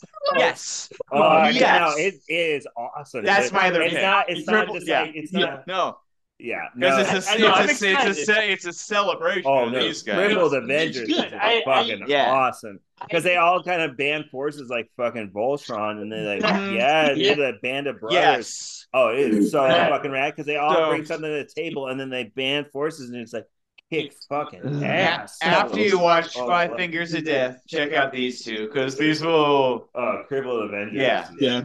That's interesting. Anytime a Fucking guy loses banger. the thing. Yeah, absolute. I we had a movie night, and I made our former guest Graham High sit down and watch the final fight in Crippled Avengers. I was like, "You gotta see this, man!" Like, Uh, so that's my pick there. That's a good pick. I need to watch this movie. I gotta figure out five five fingers of death. I gotta give it. Gotta give it the old. Gotta give It's the like- old watch. It's like Grateful Dead bootlegs. It's it's hard to get into, but once you figured it out, you're in. Yes. Oh, yeah. Once, yeah, once you uh, have your first fish. Uh, Yeah. Yeah, it's wily. And it, it also it should be noted like Five Fingers of Death outside of Enter the Dragon, like in the 70s, that was like the next step in Yeah. for Kung Fu fans growing up in that time period. Gotcha. All right. So for my next one, I just want to say like a, an alternate for Odds Against Tomorrow, a movie that has similar themes. Is I saw uh, He Ran All the Way for the first time with John Garfield, another Shelley Winters joint as well. That's We a might- great movie. Might be talking about uh, John Garfield again someday on this Ooh. show. Oh, Move, move, get out of here, normal. did I uh Get out of here, Odie. did I tease something? Uh, but my, my next one, and this might be like a basic one, I don't know, but uh, we're going back to France, doing a little peruse back to France. And this is just a big, like I've missed out on this guy. Never watched his movies ever. Uh, Jacques Tati, first Tati, uh, oh, cool. First time ever watching. Very cool. Very cool. Written by Jacques Tati and Jacques Lagrange. uh, starring you know uh, our boy Jacques Tati is uh, uh, Miss Monsieur Hulot. Or Hulot? Hulot? Hello. Hulot. Yeah, Monsieur Hulot. Who is, I guess, like the French equivalent to Mr. Bean, I guess. like, Yeah, mi- it- he's like cross between like Mr. Bean and Mr. Magoo, right? Yeah. Yeah, he's had read up on him. 'cause Yeah. His character is so nondescript. It's really Yeah. fascinating. Yeah. Especially like just watching Trafic. If you just and I know this is like not the first rodeo with Monsieur Hulot. There's like a couple of Hulots before for this this one. one. It's really interesting how not a character he is. He's just a man passing through time and space. Yeah. Just an entity. Yeah, yeah. Got it falling off of things. Uh, yeah, yeah. I would say he's closer to Mr. Magoo. It's the concept of bubbly. yeah, no. It's like a totem. Uh, but uh, here, and here's the tagline: "The laughs are bumper to bumper." Uh, Mr. Hulot is the head designer of the Ultra Automotive Company. His latest invention is a newfangled camper car loaded with outrageous extra features. Along with the company's manager and a publicity model, uh, portrayed by Maria Kimberly, and one of the great uh, Americans doing a half French, half English uh, performance. Really funny to hear her just kind of like pepper uh, weird English like phrases and whatever she's saying. But uh, Hulot sets out from Paris with the intention of debuting the card at the annual auto show in Amsterdam. The going isn't easy, however, and the group encounters an increasingly bizarre series of hurdles and setbacks en route. The best way I can describe this movie is like if Frederick Wiseman made a documentary about a place where like the aesthetic was just naturally Wes Anderson. It's Yeah. like if like the French Dispatch like was a real like location and just like Frederick just like did his thing where like there's because there's no like there's no main character in it. You're kind of seeing the world, and I guess he's trying to expose the goofiness of uh, modern life, and particularly in the, auto, the automotive world. And I'm not saying I didn't find the movie that funny. Like it's not like a funny movie to me. There's not like a lot of like hijinks or goofs, but it's just like really nice and like I would love to have this movie like playing on a projector on the, as the background at a party.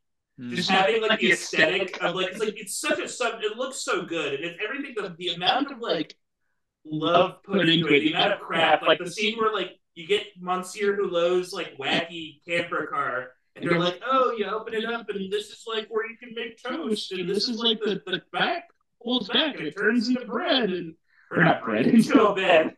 It turned into bread. That'd be another story. Um, but like, I don't know, just the amount of care and love put into it.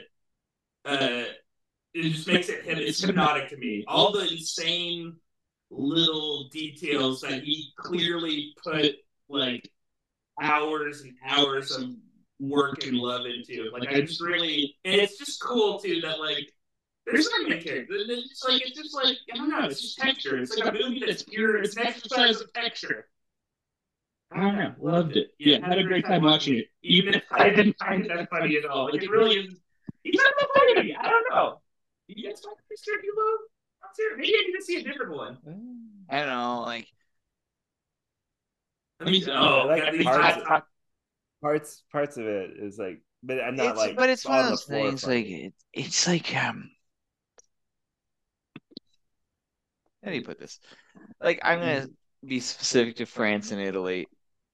Their com their comedies like just don't translate the same way. But like what the thing about the tati movies that is so impressive is the design it's the Yeah. it's the technique, the aesthetic. the yeah. aesthetic of them It's so, and that's what I and love. e- regardless of if story, I Yeah, did no, there's no story. marks, like, yeah. I love it. There's no story at all. It Like- genuinely feels like a documentary. like, I mean, you said the magic words too, Wes Anderson. I mean, like, Oh, yeah, he's clearly. Uh, a clear. Clearly. He's a clear predecessor. huge. Yeah, it's so. It's another example of like, like I watch this. It's like, oh, of course, like Wes Anderson must love Yeah, Jacques Stein. It's like so, yeah. And when like, and there's just like all these like fun, like interesting things. Like, there's like this like sequence where this you just watch a bunch of guys like take their noses in their car for like five minutes. Yeah. People think they're like hidden in their vehicles and do things that they wouldn't usually do in public or whatever. Like I don't know, I liked it. Yeah, great, vi- great vibes movie too. good pick. Yeah. Good pick, Patrick. Excellent vibes, excellent energy. Jesse, we got to hear the next one. Uh, so we're still in France for mine. Ooh, Uh, This is 1968's The Prisoner, or Ooh. yeah, The Prisoner. Sorry.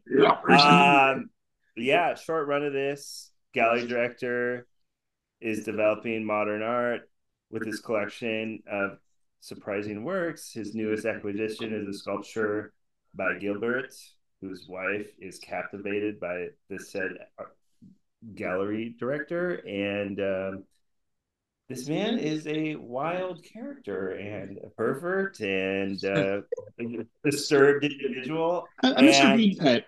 The um, uh, no, you should note the English. The English title is "Women in Chains."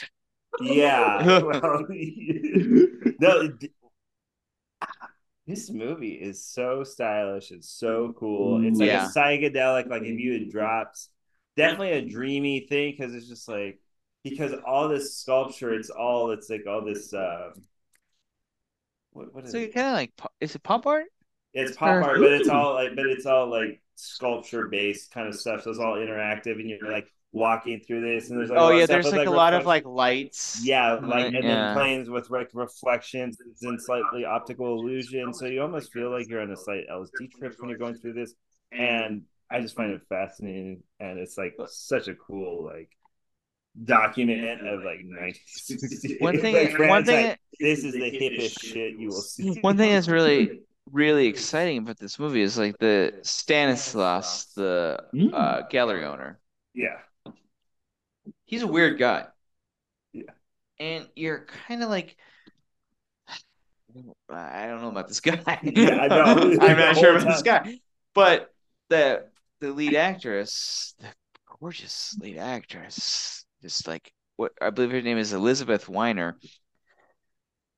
What I like about it is like she recognizes he's off. yeah, But what makes it such an interesting movie is like she's like, I kind of want to still travel down this road. Well, yeah, because she's with the dude, and it's just like, yeah, I got this Yeah, you're boring right. nerd. yeah, exactly. Well, like, well, yeah. you did this one thing, but what have you done lately? Like this guy's going places, even though he could be a creep and potentially kill me in my sleep. I would rather be with him. Like there's see moments in this movie because so she discovers this like despite all of his like high end art, Mm. the art he's really interested in is taking like nudie photos, like Highbrow. dude. highbrow nudie photos. And yeah, and then, but like, but yeah, there's a scene in this where she's like brought into this, and you, you definitely like feel the tension of how uncomfortable she is. But then eventually, yeah. She finds it kind of sexy. like, and you yeah. really feel the tension on the screen, and then she's kind of like, and her performance is so good. yeah, no, you can definitely feel that she Yeah. is very uncomfortable. But then she's kind of like, oh, And I maybe think I, that- should let my guard down a little bit, and then Ooh. little by little by little, And that gets to what we were talking about earlier about kind of the dangerous movie.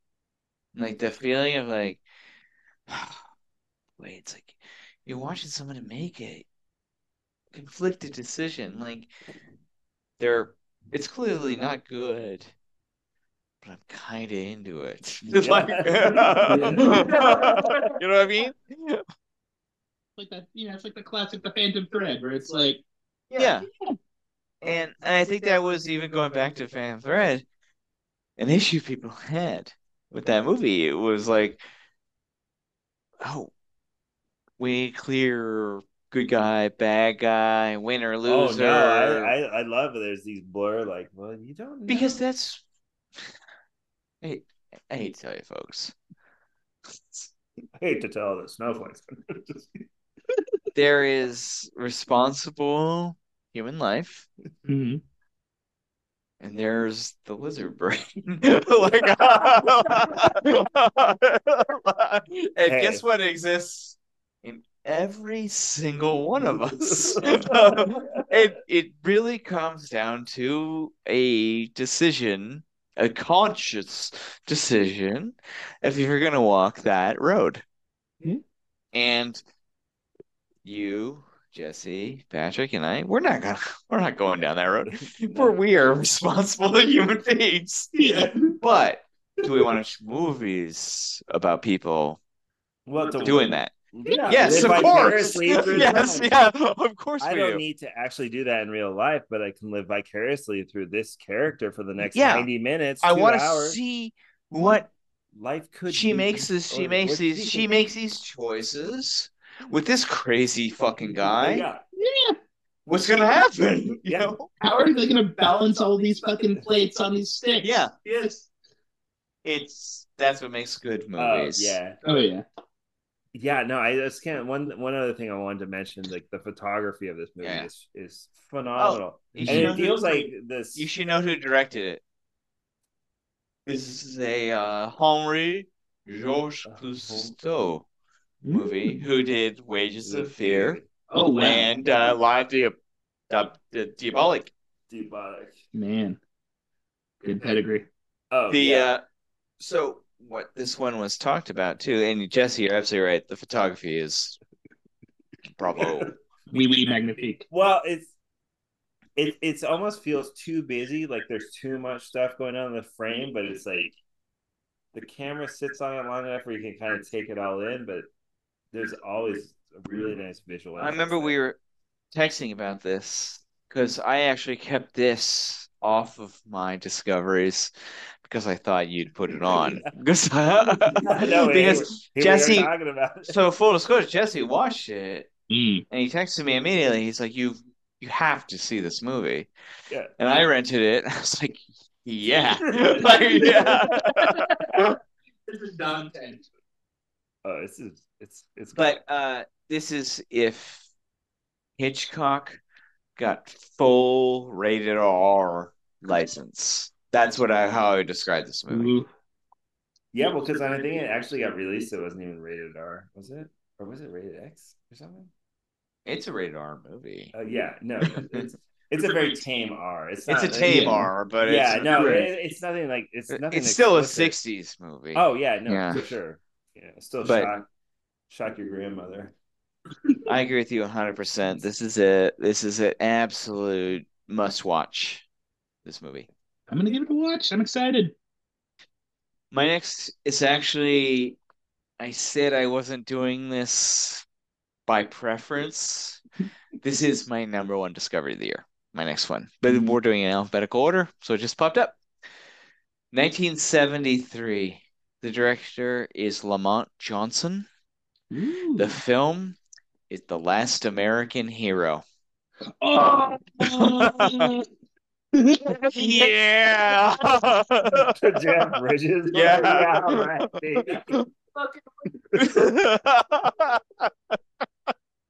this just absolutely blew my mind, this movie. Young Hellraiser quits his moonshine business and tries to become the best NASCAR racer the South has ever seen. Loosely based on the story of NASCAR driver Junior Johnson. What a name. I- This is on my list too, by the way. Oh, so you're okay, I okay. saw it for the first time. It's a banger. It's so good. I couldn't I couldn't believe how much I like this movie. Like I I've listened to the Jim Croce song that opens this movie. I got a name like a hundred times since I watched this movie. I couldn't it just I texted my brother about this and he watched it as well and he texted me and goes, You're right. You're right. This movie is so good. It is so lived in, so real. Listen to this cast. Jeff Bridges leading the leading the way. Mhm. Young Jeff. Yeah. Valerie Perrine. Geraldine Fitzgerald.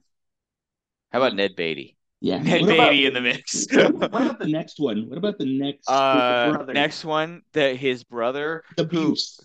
Yes, one of uh, Academy Academy, uh, just gen movie night general favorite, Gary Busey, Lane Smith, Ed Lauter is in the mix, and of course, you know what else is in this movie? William Smith is in this movie. Like, yeah, Jen just gasped. She just got home and gasped. Like, it is so good, so lived in, so authentic, just like and bittersweet. It's like rough. it's so 1973 in Yeah. terms of movie too. And you're just like, I can't believe I missed this. I I'm in love with this movie. It's I bought the out of print DVD off of eBay. Like I, I, I, I, I got a uh, I got a poster. you got a poster Yeah. of it. That's so cool. I I looked it up on eBay to get a poster too. It's such a great movie. And I know you, you it's on your list too. So what did you think, Patrick?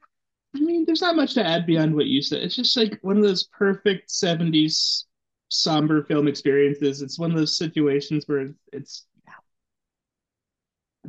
it's like roaring 20s in the sense that like it's like another guy who's like kind of stuck in this horrible place that he can't like there's only so much he can do, you know. He has it's one of those movies that shows how little control you have in your life. What I loved about though the the ending won't spoil too much, but like his like acceptance. There's like the part with the girl, Valerie Perrine, and who she is and what he realizes about love. Mhm. And then there's that other scene where those like American graffiti street toughs confront him and he kind of gets in their face and him and Busey get into it. Yeah, well, you realize that he's from a totally different life from those people, and that's like happening concurrently. You know, like he didn't even get to have like the American graffiti experience. You know what I mean? he's went he went like it's the best kind of thing Yeah, because he wins. We know Junior is like the best, yeah, at driving. Yeah, but like the bittersweet nature of the world is still there for him. Mm-hmm. And what I loved about this movie is like we have all these great 70s character actors. yeah. Oh, I Like- love Lane Smith in this movie. Yeah, they just like nonstop. They start like all these faces if you like 70s movies. But Jeff Bridges. Just reconfirms why he's one of the great guys. like, like Jeff Bridges is a star. I love Ned Beatty. I love William Smith. I love all these guys. But when you see Jeff Bridges, you're like, even young Jeff, you're like, my God, one of the great movies. he's got it. Whatever. Yeah, he's got the sauce completely. Uh, It's so good, and I can't recommend this movie more. It's available out there to rent. Unfortunately, no. Where? Hey, where's the blue? On Hashtag, this one. hashtag where's the blue? I, I it's so funny. I like uh I watched it on a whim when I was back home uh in Houston for like I was like there like in January or whatever. And uh like I made my family like watch this movie. None of us like knew what to expect. I was just like, I've never seen this movie before. Let's let's do this. Which is like give me a roll of the dice sometimes. Because you don't know, like, just because we love it doesn't mean, like, you know, your parents will like it or your sister will like it or whatever. Yeah. Everyone loved it. No, when I finished it, I was like, wow. It was like my like, out loud. Wow, what a movie. Just like, so, like, I've never heard of Lamont Lamont Johnson. So my only background with Lamont Johnson. Look at his Letterboxd photo. Well, no, I mean he well he directed Lipstick.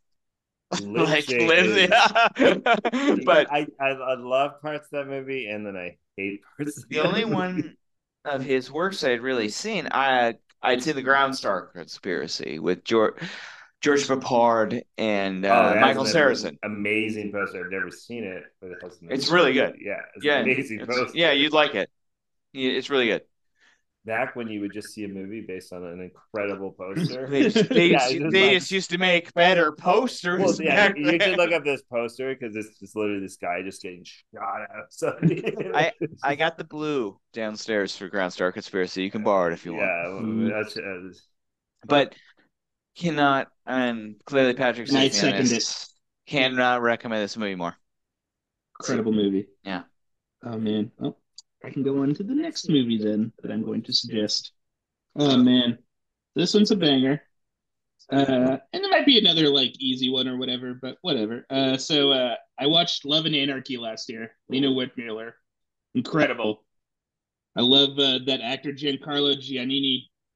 A, a total, yeah, total, yeah. Hannibal, Hannibal's Giancarlo. That's the movie he's most famous for. Hannibal where he plays the sleepiest fucking detective. Man, did you have you ever watched Hannibal, Jesse? No. Oh, you don't have to. You don't need to miss that one. Uh, yeah, no, yeah, no.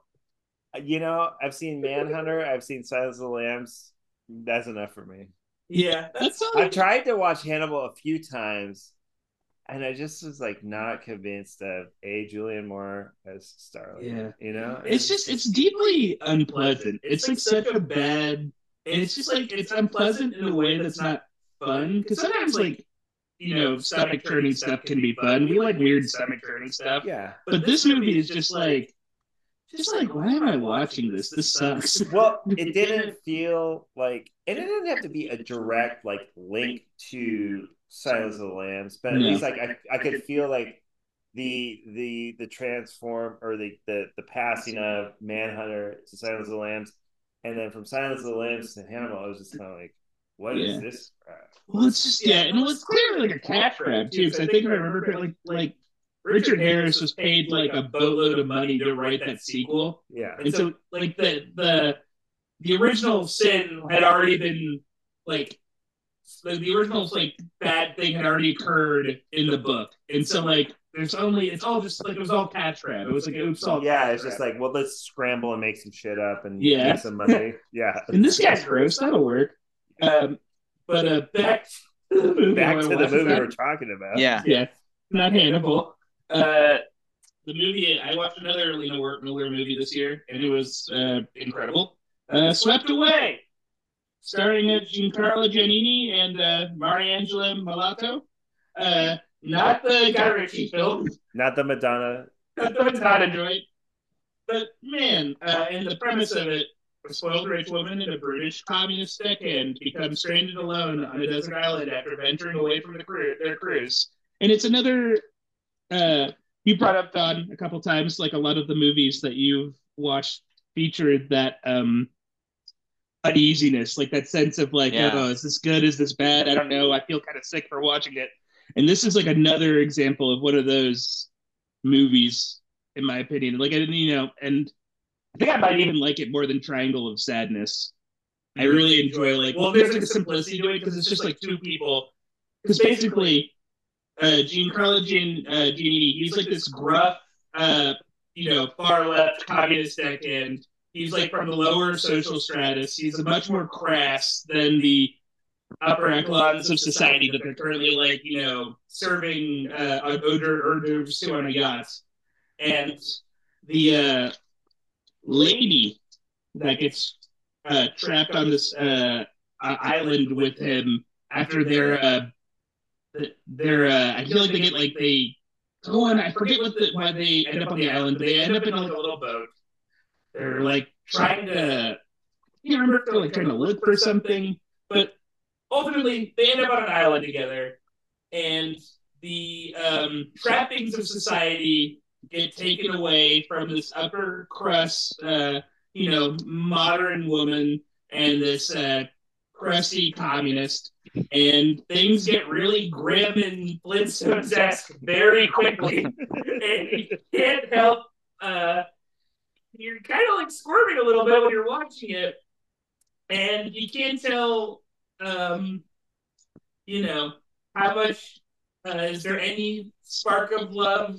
Is there any like is um as uh Giancarlo's character becomes more and more abhorrent and abusive, does she uh get the ultimate case of Stockholm syndrome? Uh, does she find it tantalizing what's occurring? Uh, and then you have like the um, the ultimate uh, uh, depressing ending where they get discovered. And then maybe it's not depressing, maybe it's probably a good thing. At least it's a good thing for her. But then you realize that like there was no love. There's nothing there. Everything immediately goes back to how it was. And this guy who thought he had a chance with this beautiful upper crust lady is immediately thrust back into his life of poverty and serfdom. So that's such a good idea. Like what a what a story. It's so Like you know, It's one of the- Well, you had it for like 48 hours, Yeah. and now you're back fucking shoving. because coal. you're a fucking loser. Yeah, you're a fucking loser. taste. Yeah. I'll yeah. never forget. Hey, hey, sometimes the taste is better than nothing. I I love it. I love It's it. so good.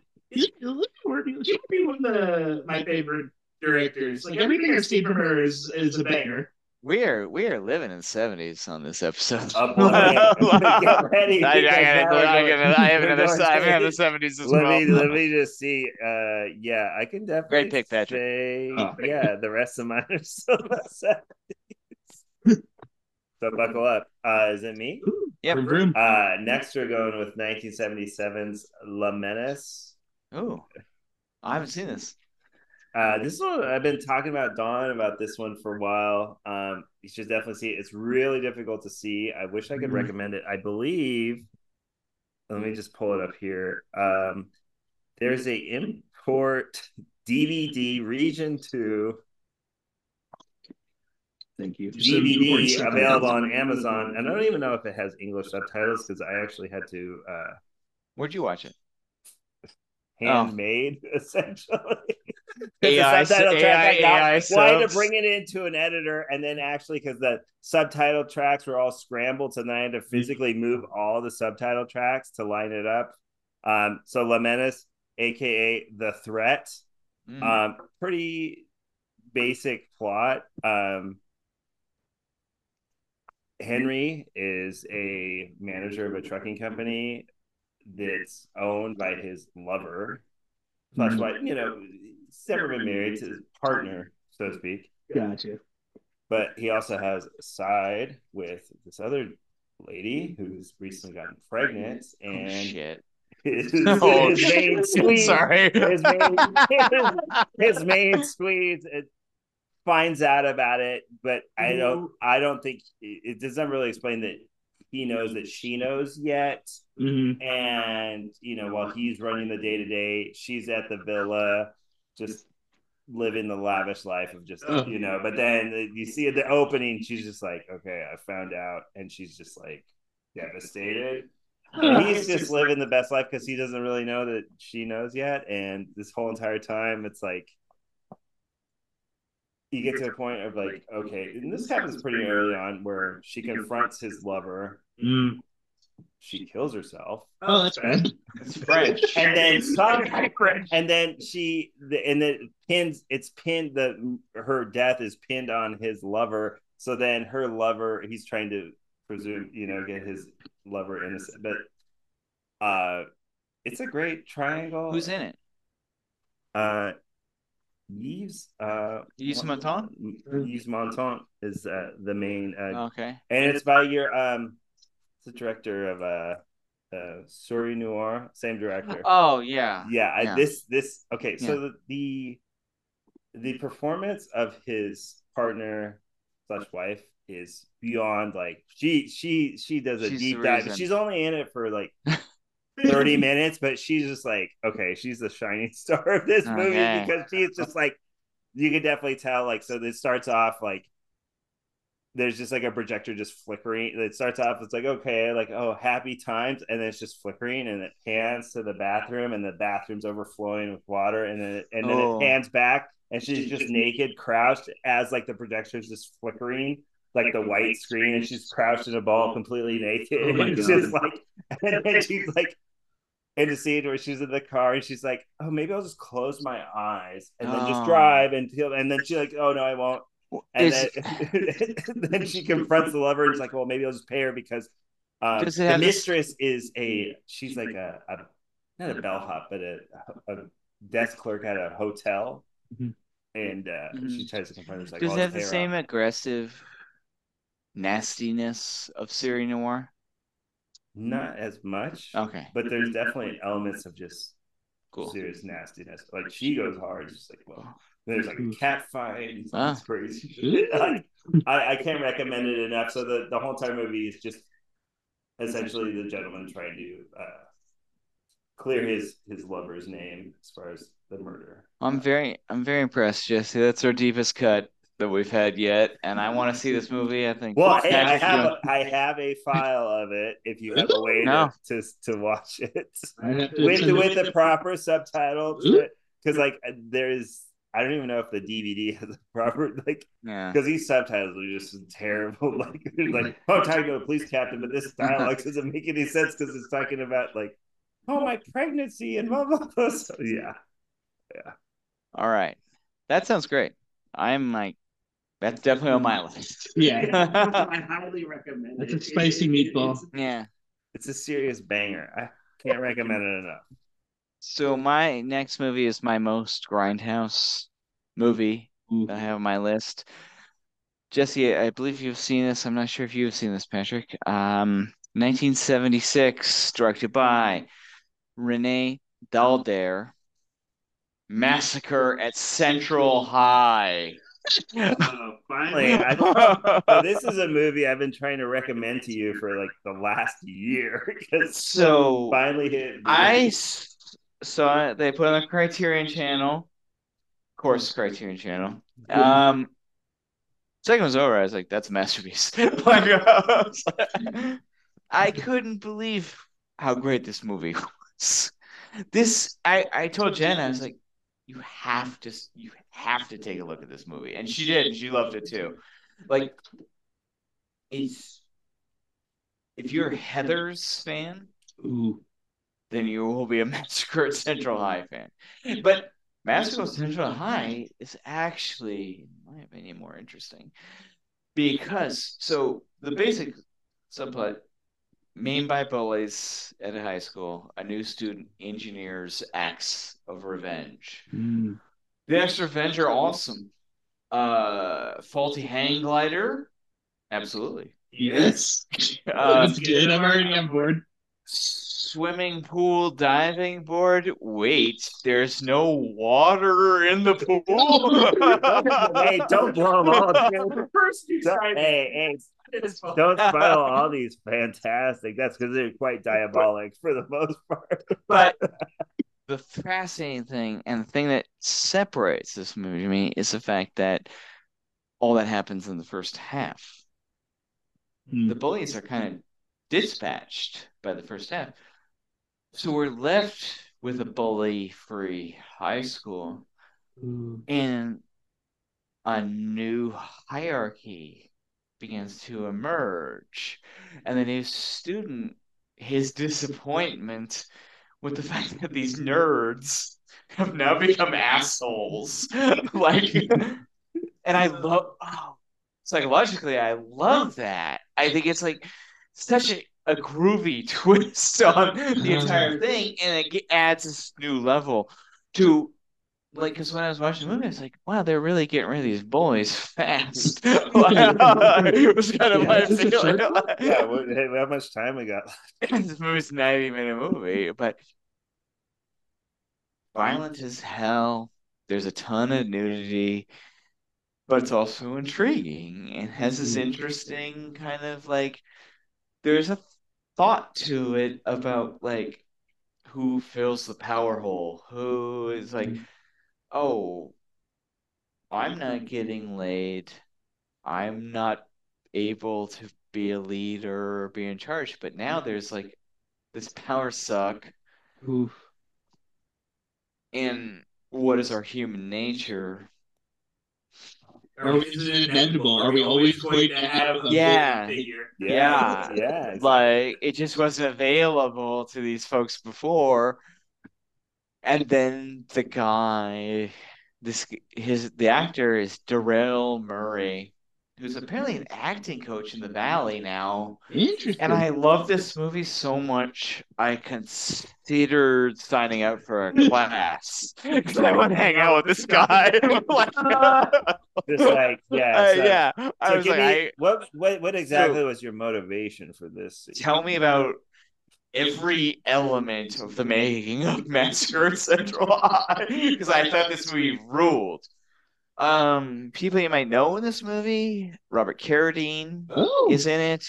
all right. Uh, he plays a nerd, of course.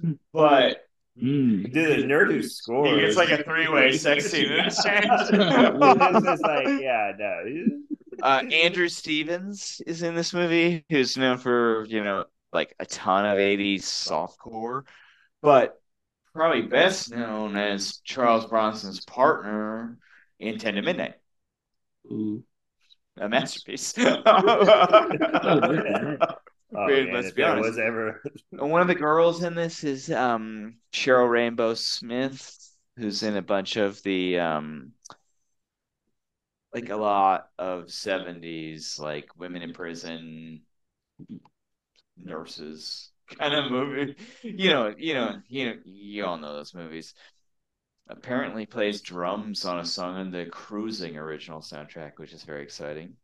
I, I- I've never heard of the director Renee Daalder. I think this is like one of the only This is- few- probably this the is- only movie maybe he made. Oh wow. This is yeah. Because when I first heard that, my initial reaction was this was going to be like a movie where like Europe, It's like Europeans doing American cinema. Where Oh no No, no no, no, no. this is like not a, that. It's not that at all. Clearly, this is a deeply American movie. Oh yeah, And I- but it's just one of these movies that like gives you all of the exploitation mo- of things that you want.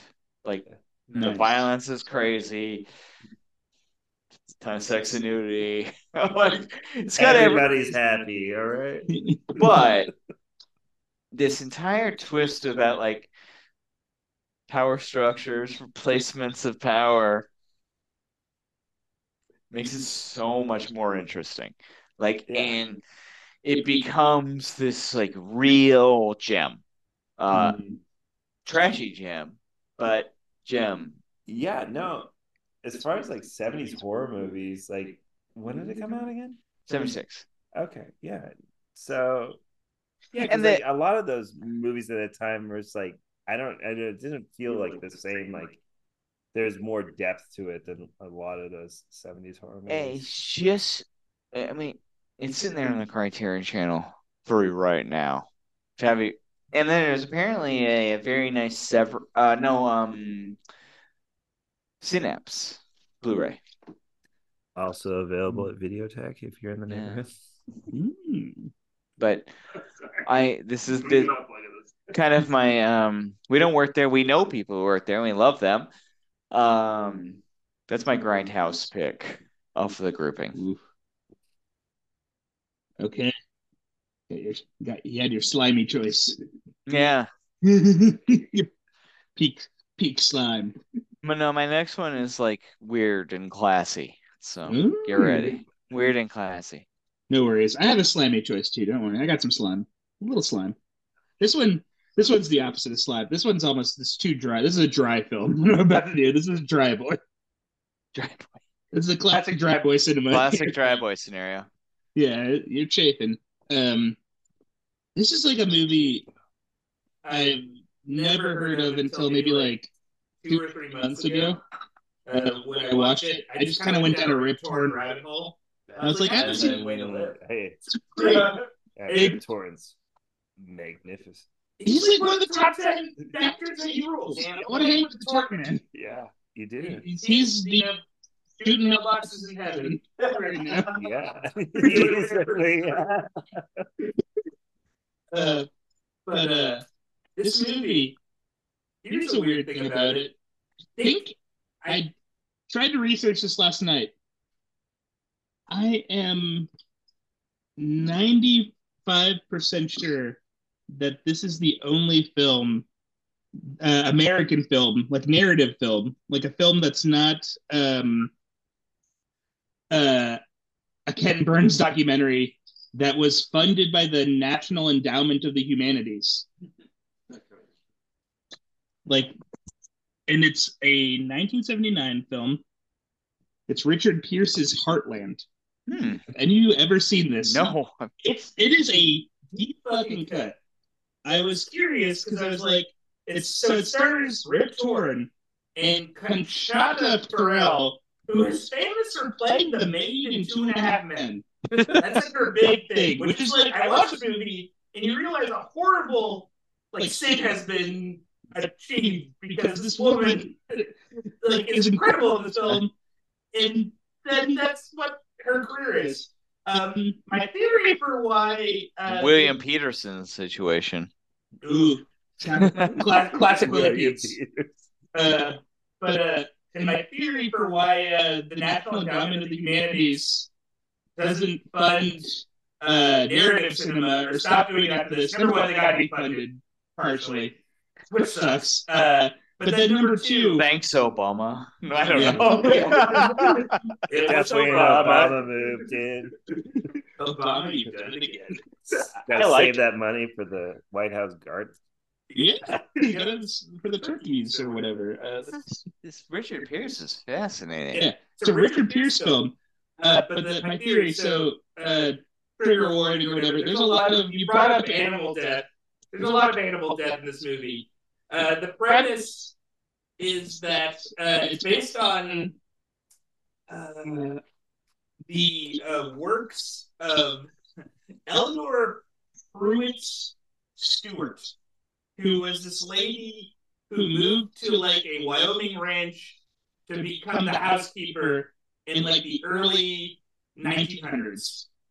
And it is just a very dry, uh, methodical depiction of living in the middle of fucking Wyoming with like two other human beings or three other human beings in the early 1900s. It uh, is painstakingly now. I love cinema that is um, dreamy or or uh, hyper realistic or not like you know uh, try to play as real as possible. But I also love it when they go through painstaking detail when they when Yeah. they try to play it as authentically as possible, and they really make you feel what it would be like the work you would have to put into being a homesteader in Wyoming, the fucking sacrifices you have to make, the loneliness, the isolation, the combination of like beauty and utter isolation. There are these scenes where you just see Conchata Ferrell's character, you see uh, Elinore. she's like on a horse or she's just like walking in a field and you see these gorgeous fucking Montana mountains and she's this fucking speck and you feel so alone watching her feel so alone. You're like, oh god, like I I couldn't do what she did. Uh, what's cool about in this, uh, Conchata Ferrell's character, she ends up being Rip Torn's uh, what's the word I'm looking for? Like his housekeeper, and he is so subdued. Hmm. It is the most like chill Rip Torn performance. I love him as a little freak. Don't get me wrong. I like him being a slimy freak, screaming and stuff. Oh yeah, Did it But for- I did it for the movie, baby. yeah, I love me some payday. but uh, like you see him, he has like this like Amish beard, and he talks in a weird Scottish brogue, and he's What so a king. taciturn. Abs are king. Yeah, and he's so taciturn in this movie, and you realize that like there's like this horror that dawns ever Con- Elinore Pruitt, where she realizes, oh, I'm stuck with this man in the middle of nowhere. This is gonna fucking suck. Yeah. well, and it's just like it also like you see like uh, cows get branded and gelded. You straight up see, yeah, it's nasty and it's unexpected. You see, this is like the part that like shocked me the most. They shoot a pig and they cut its throat. You see that happen. I think I think the National Endowment of Humanities no longer funds movies because Because the pig got his th- fucking throat slit in Yeah, this movie. now- in Hey, the film, but that's life. Film, it was apparently a pig that was going to be slaughtered anyways. That's like censored, and but it's there, it sounds like they're striving for realism. oh, it's yeah. pure. Well, I'm I want to check this out. This I've sounds already- like this sounds very interesting. I already asked Yeah. it. Well, it's It's in the queue. yeah, and it's like she like ends up having to marry uh Clyde because Like he has no other choice. Like Yeah. is only fucking They're the last two people on Earth, essentially. that's what it fucking feels like. Well, and there's like this other like cowboy character played by Barry Primus, who's great. He yeah, plays he's like a- he's a great actor. Oh yeah, he, plays like a, a ranch hand named Jack, and you can tell that he kind of loves Conchata a little bit, but uh, he can't really do it. He has no money. Like Yeah, right yeah. towards the woman with money. Yeah, you can't provide. Yeah. Um, and so they get married. They kind of learn to live with each other. It culminates to her getting pregnant. They have a kid. The fucking kid dies. Jesus. And then the very end of the movie, you witness a, a cow giving birth. And she, Rip Torn and and Elinore Pruitt, they're straight up in the guts. And you're watching them pull out a fucking cat. And you're just like, what am I watching? It's too much. It's such a it's, Pure So- fucking cinema is what you're watching, boy. So I'm looking at this on Letterboxd right now. John Frankensteiner, the aforementioned, gave it three stars. But in more just um someone I follow, great follow on Letterboxd, Depressed Bergman is what they're called. and uh they gave it four. This movie felt so authentic and real. Never had a mo dull moment in it. Not sure everyone would feel the same toward the film because of the slow nature of it. So refreshing to see a Western without gunfights, not without being brutal. This film has so much to offer to those willing to put in the effort in. yeah, a hundred. I I full Yeah. heartedly And second that. I'm so sold. I think we're all sold. yeah. Patrick, excellent, Yeah, excellent pick. I think that's a deeper cut than. That's a deeper. That's I- a yeah. That's a you good job. Good job. Yeah. High five. High fives across Hey, the hey, table. Hey, thanks for doing the homework. Thanks Yeah, oh man, and it's and it's funny because the only reason I watched this was uh, I was trying to find a decent rip of Payday, and I fucking couldn't. On YouTube, they have like a, a one hour and Have you have you have you seen Payday? I haven't seen it. So Okay. that's what he's talking about. He's trying to get a rip of it so he can watch it. Well, you could borrow my DVD. There you go. there you go. Well, There we go. Because hey, two payday, one. payday, clear my. There. Here's a Oh, here's a spoiler for Patrick's 2024. Payday, fucking Payday. dude, dude, you you should watch um his supporting role in um what's the Nolte one we watched last year? Um, Oh, uh, Extreme Measures. Yeah. oh, Extreme Great. Prejudice. Extreme, Extreme Prejudice. Prejudice. Oh, Extreme Prejudice. Yeah. Uh, Extreme Prejudice is great. yeah. Yeah. We should Do a retort bracket. Yeah. Uh, yes. There's a good like thought. million. yeah. Well, Yeah. you, well, here's the the most difficult one. I guarantee you is going to be coming apart. It's like a Yeah. '60s. Yeah, I know but that one. it's it's it's an interesting one, but it's very difficult. Rip is the man. I I I'm looking over Jesse's shoulder here, so I'm ready. I'm ready to go on Jesse's movie. All right, let's do it. Uh, much a movie, a movie. I think we watched in the theater fairly Okay, recently. So I had never seen this until this year, um, 1973's Messiah of Evil, which Mm. uh, hands down. It's I your number one, right? Yeah, I would definitely For him say alone. yeah, it's definitely my my top tier pick of the year. I I bought the Blu-ray. I saw it at the, in 35 at the New Bev, an amazing print. Um, you know, I'll, you still walk away after seeing this movie with a lot of questions with no answers because Yeah. there's a lot of I, stuff that I, I have to say this. It's directed by the same guy who directed Howard the Duck. Yes. Uh, yeah, Yes. it's the same team. So Yeah. And wrote Temple of Doom. at Temple of Doom too.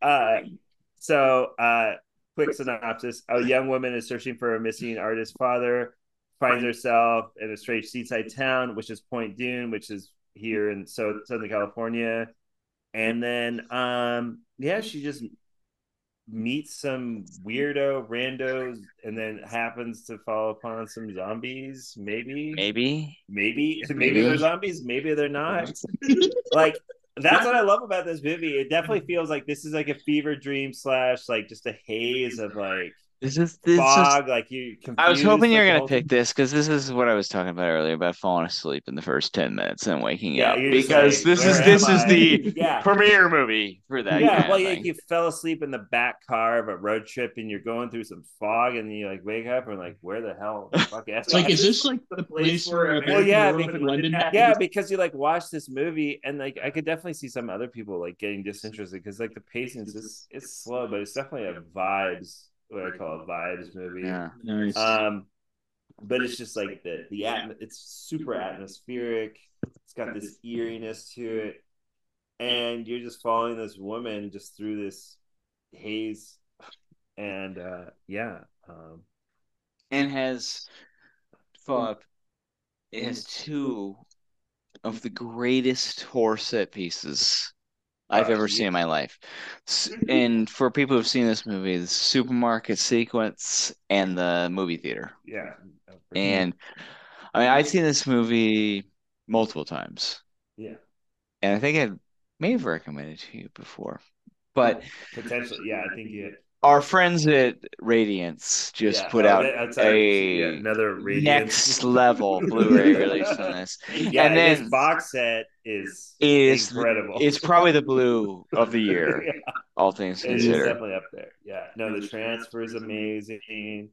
If you're not hip to this movie, I'm with Jesse 100%. If you're not hip to this movie, this is get hip to it. This movie. Yeah, I, I don't know if we can be friends if you're not hip to this movie. This is straight up cool kid cinema. Uh, yeah, I don't know. It's cool kids. It's just yeah. But there is This is this is hey, if you want to know what I'm into, watch this movie. this is a phenomenal movie. yeah. This is just I saw it the first time I saw it was fourth movie, New Bev Halloween All Nighter, and you again perfect time of night fourth fourth movie. So you're like, I think that's a midnight to two one. Yeah, so yeah, then you're probably in a, like a slight. Yeah, you're like You're a starting to feel it a little bit, Yeah. and Get a little loopy. also really fascinating. So, beginning of the movie, this guy jumps this fence and gets his throat slit by this little girl. Oh my god. You know who that actor is? Walter Hill. Seriously, the Walter Hill. There oh you go. All right, and of course, all that's the role he would play. Yeah. yeah. It's like I just want to die in 30 minutes. And- Apparently, the director has completely disowned it and and thinks it's a weird failure. And you kind of want to shake their shoulders and like, no, this is found. It's it's because we're at art, the new Bev show we went to, Jesse and I went saw it together. It's pretty sold out. Yeah. And everyone out of it. Sidewalk conversations were hot. Yeah. With that This is laugh. great. Yeah. Forget, hey, forget Howard the Duck. Watch this. yeah. This is a phenomenal movie. Try and get your hands on that Radiance disc. I agree with Jesse 110%. Yes. This is Guaranteed absolute pleasure. I'm happy Jesse's discovered it. This is a, this is a top of the line movie. Man, I bet you could like communicate. I bet this guy has an email around. Someone just needs to email him and tell him, "Hey, you did good, kid." he did good. Well, it's like that.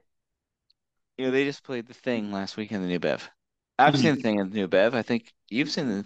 I think I've seen the thing in the new Bev. Yeah, And if you haven't, Yeah, I've never seen. if you haven't seen the thing in a I've- revival screening, you gotta see a thing in a revival It's screening. a religious Like, experience. yeah, it's it really like knocks your knocks your ass. John Carpenter to this day is like deathly upset about how about that initial reaction to a movie that I think we can agree at this table. it's like a perfect film. Oh, It's, it's- it's, it's in my top. It's it's in my top thirty movies ever top made. 30, Yeah. oh, top Yeah, 10. yeah. top 10. Yeah, it's like a perfect. This is art. a masterpiece. Oh, Everything just works. it's Yeah. insane. Oh, yeah. It is so good, and we just want to tell John like, you did okay. It Yeah. found its way. It's, Yeah. This movie found its way. If you only did one movie and this was that movie, you'd be all right. Yeah, Forget Halloween. Forget all no, the this others. is this is this is it. This is the movie. Yeah, this is yeah. Although Prince of Darkness rocks. It sure does. uh anyway. So my pick, my next pick. So this is my like last minute one. I made the change yesterday. I removed a movie and put this one in. Mm. One of the movie I removed it was Summer of Soul, which came out a few years ago. Which The best- It's it's a tough- yeah, it's a tough one. yeah, talking about come and come and see shit right there. That's yeah. It's it, it lives. I've seen that. It lives up to to the the hype. hype. yeah, it, it's a major movie. Yeah. So this next one is a TV movie, 1966. Mm. Um, so let's talk about my beloved Sam Peckinpah. Ooh. As I think it's been revealed on the show, but if you live in Los Angeles area, you could visit Vidiots. Go to their video section. Guess who has sponsored the Sam Peck and Peckinpah section of that store? It says my name on it. Yeah. Motherfucker, I love that guy. He's my grandfather's yeah, like, it's my dude. I love him. Yeah. So, directed Junior Bonner. Fucking love Junior Bar. Derogatory. yeah, it was not derogatory. I'm a big Junior. I'm a big Junior Bar fan. So, in 1965, Bloody Sam. Okay, he's coming off of 62's Ride the High Country, which is a kind of um classical, but great. Like off the bat, you're like, wow, Western.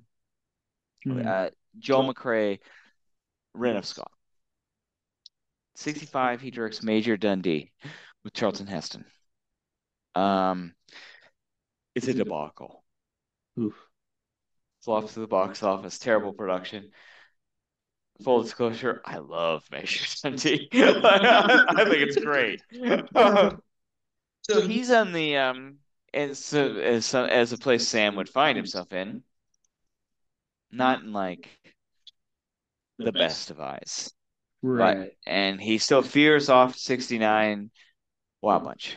Mhm. He returns to television where he had so Sam did a TV series entitled uh, The Westerner in 1960, which was kind of his breakout TV show as a creator. He returns to television 1966 for a, show called ABC Stage 67, which is kind of um uh, movie of the week kind of thing, drama of the week Gotcha. for a show entitled Noon Wine. And my pick here is Noon Wine from 1966. Wow. So Noon Wine was such a hit and such like a shocker. It got him back into the good graces and basically led to the Wild Bunch. Wow.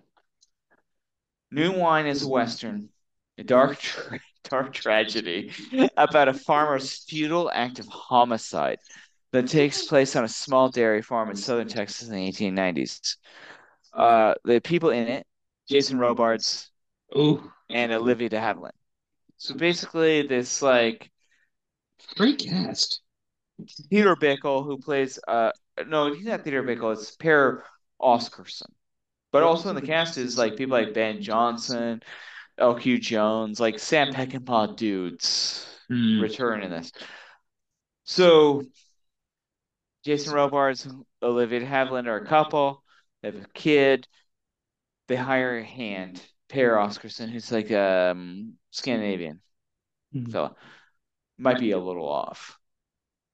Ooh. They get in this confrontation in which a bounty hunter, played by Theodore Bikel, arrives to take the Scandinavian fella away.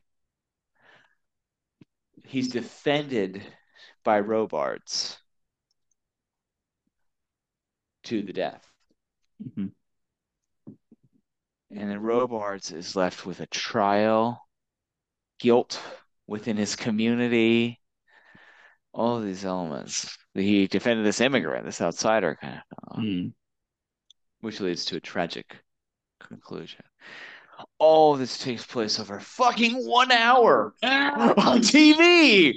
Uh, And I couldn't only imagine you're sitting there watching TV, you're watching The Single Guy, you're watching Friends. and all back then, you're watching Batman or, you know, Diamond or fucking Green Acres or some shit. fucking squares. This thing hits the air, and you're like, I feel like death after watching this movie. and so I bought. I've been wa- I as a Peckinpah fanatic, I'd been like looking around for more. I want one. I want. Yeah, I want that the. I want the. I want the one more hit the deep cut. from my man. Yeah. There's a DVD which includes two versions. Mm. Watch it, or you can watch it with the original commercials. That. What did I pick? Oh, A yeah, commercials. commercials. yeah, yeah, Right. yeah. You want the pure, Winston smoke cigarettes? Yeah. yeah, you want the pure visceral experience of how you would have viewed this Yeah. original air date. Yeah. Loved it. I loved every second of it. I had another movie, like I said, Son of Saul was on the list for the last few weeks, We got and I kept coming back to Noon Wine, and I was like, I gotta put Noon Wine on this This, list. this is like a, a movie for, I guess, short film or TV episode. Like, This is why our podcast exists. exists. Yeah, It's we're people, and you know, we do it with like stuff that's not at this level, like Thursday's game or Revenge, the Shelley Winters one I brought up. last or year. Revenge the Tony Scott with Kevin Costner. Yeah. No, but, but we keep these like, TV movies, like all these things that are like, like that wouldn't be remembered. Well, this is like the thr this is the thrilling thing. Like, I was at my mother-in-law's house over Thanksgiving, Ferndale, Washington. Mhm.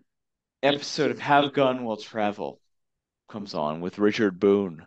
The heavy Warren Oates, Ooh. young Warren Oates, and because I'm trained for this, Yeah. like I'm like, if my mother-in-law's like, "You want us to change the channel?" I'm like, "Fuck no." That's my boy. I want to watch this thing. This is like, this is exciting to me. Like, this would be like, you turn on like one of these shows and, oh my God, Charles Bronson's heavy in this. Of course I want to watch this. Oh man, I'm gonna have to watch this. This rules. Stacy I think you like it. I think you really like this. Is a, it's, I mean, it's a TV movie. It's Yeah. cheap. It's like all these things, but you're just like, I could only mm-hmm. imagine what it would be like in this day and age, like bumping into this. Yeah. Like I'm watching TV at nine o'clock on a Thursday, and this this shit shows up. Like, wow, my mind got blown. So that's my that's my pick. Awesome. That is a great pick. I can't. I love. Yeah, like I said, like the fact that uh, we're keeping the the light alive for like these small obscure like TV films. We love we love TV movies on this show. Give me that like uh, the the fucking uh, George Scott uh, Scrooge. I think that was a TV movie. we love we love George C. Scott. Let's be honest about that. Yes, if he's in it, we're watching. yeah. He's in it. We'll watch. Okay, so my next one, uh, as the way that you had a uh, a kung fu journey with Five Finger of Death. I think I've kind of texted you about this, Don. Uh, I haven't seen a bunch of like '80s uh, kung fu films. I've done all the basic Jackie Chan's. I've done all the usual, like the kind of like the the the, the, Jet Li's, the Once Upon a Times in China's, the Drunken Masters. This is kind of like my first, not even deep cut, but mid cut. This is a Wheels on Meals, directed by Sammo Hung. One of the best fucking movies ever made. It's a movie, and I don't say this lightly. If aliens visited Earth and you had to show them clips of something to prove that humans are worthy of living, there are portions of Wheels on Meals where I would give them to aliens, and I guarantee you that they would spare us. And in fact, like, want to have beer with us and think we're cool because they're so fun and full of life. Oh, man, you know, the tagline, not since Don Quixote has Spain had so much fun. Incredible. Off to a great song to start with the fucking tagline. Uh, cousins Thomas and Davis. David. Cousins Thomas and David. Uh, Thomas is Jackie Chan. David is uh, Yuen Biao. A person I want to get more intimate with. I want to learn more about that person because he was great in this movie. Owners of a mobile restaurant team up with their friend Moby, who's Sammo Hung's character. Love the Sammo Hung. He has a fucking Jheri curl in this movie. No, he's always a delight. Uh, He, he, He's one of the, he is one of the best guys. yeah. Yeah. he's one of the Mary Tricksters of cinema. yeah. Straight up has like fucking. He looks like fucking Samuel Jackson. Someone that's got like the Soul Glo or some shit in his hair. Unreal. So, uh, Team up with their friend Moby, a bumbling private detective, which of course, to save the beautiful Sylvia, Sylvia, a pickpocket. You know, the plot. That doesn't fucking matter. Who No, it, It's about hanging out with cool dudes. It's about Yeah. it's about skateboarding hijinks in the middle of Barcelona. Like they have a, a food truck, an incredible magical food truck, and you know they serve fried rice, they serve burgers, they serve hot dogs, they serve paella, everything. Who cares? And of course, Jackie Chan is going to be skateboarding these meals to various people, and of course, there's gonna be weird biker gangs that immediately get owned by David and Thomas. Of course, um, they're gonna find this beautiful woman, and they're gonna sort of vie for her love. Like, there's gonna be like that, like you know, Jackie and Gwen.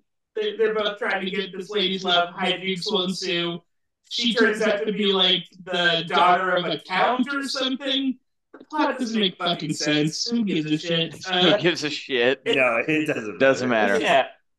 Uh, ultimately, um, it kind of culminates this great uh, series of fight sequences in a Spanish castle. Uh, Jackie Chan, uh, he goes up against like the head mook, who is played by Benny the Jet.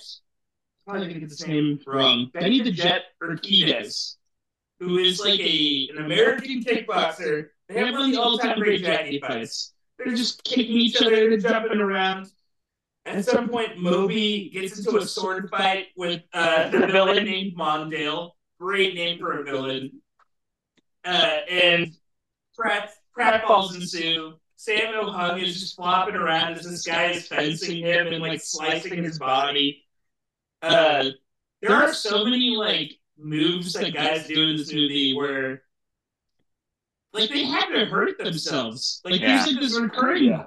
bit where like they um because they have a lascivious Italian neighbor who's constantly constantly getting in fights with his wife.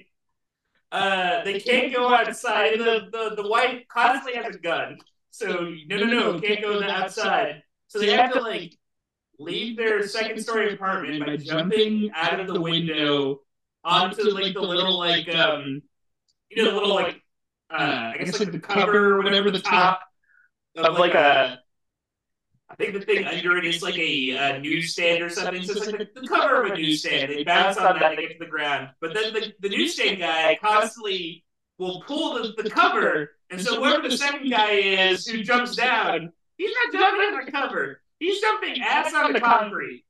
And it looks like they're jumping 10 feet. The the stunt people Yeah. of the Jackie Chan stunt group are goddamn heroes. respect These these these yeah, I know. be- Me I too. respect Yeah. them more than These these these people are bringing the thunder, Uh, man. They should Yeah. be the, they should be the the ones getting the awards. Like Yeah. seriously, like you see some of this shit, uh, especially uh, Patrick, I love that pick. yeah. I think more spotlight. I will throw. I got three Sammo Hungs that I want to piggyback actually on this. I just want to say the Uh, last thing really quickly. Yeah, Last thing is that my hot take. This movie is like the perfect template. American movies return fuck superheroes, fuck uh, Shrek or whatever the shit. I want get like Chris Evans and Paul Rudd to play two dipshits that have a food truck in Bulgaria or Italy or whatever, and then they have to save a fucking higher duchess or some shit, Yeah. and then they do. You taught them kung fu for Marvel. Yeah. Let Paul Rudd do kung fu. or It's such a good yeah, idea. he accidentally does it. Like, whoa, whoa, Yeah. what did I just Yeah. do? Yeah, you- I didn't know I I could know. do this. yeah, more more of a slapstickish kind of yeah. look- Yeah, like get like Kumail Nanjiani to Yeah, fucking do that. he would be up Like, for it. yeah. Yeah. So if you're more interested, you better watch My Lucky Stars. you better watch Encounters of a Scoop Spooky Kind. and your ass better watch Heart of Dragon. Because like I said, I went hard on Kung Fu this year as well.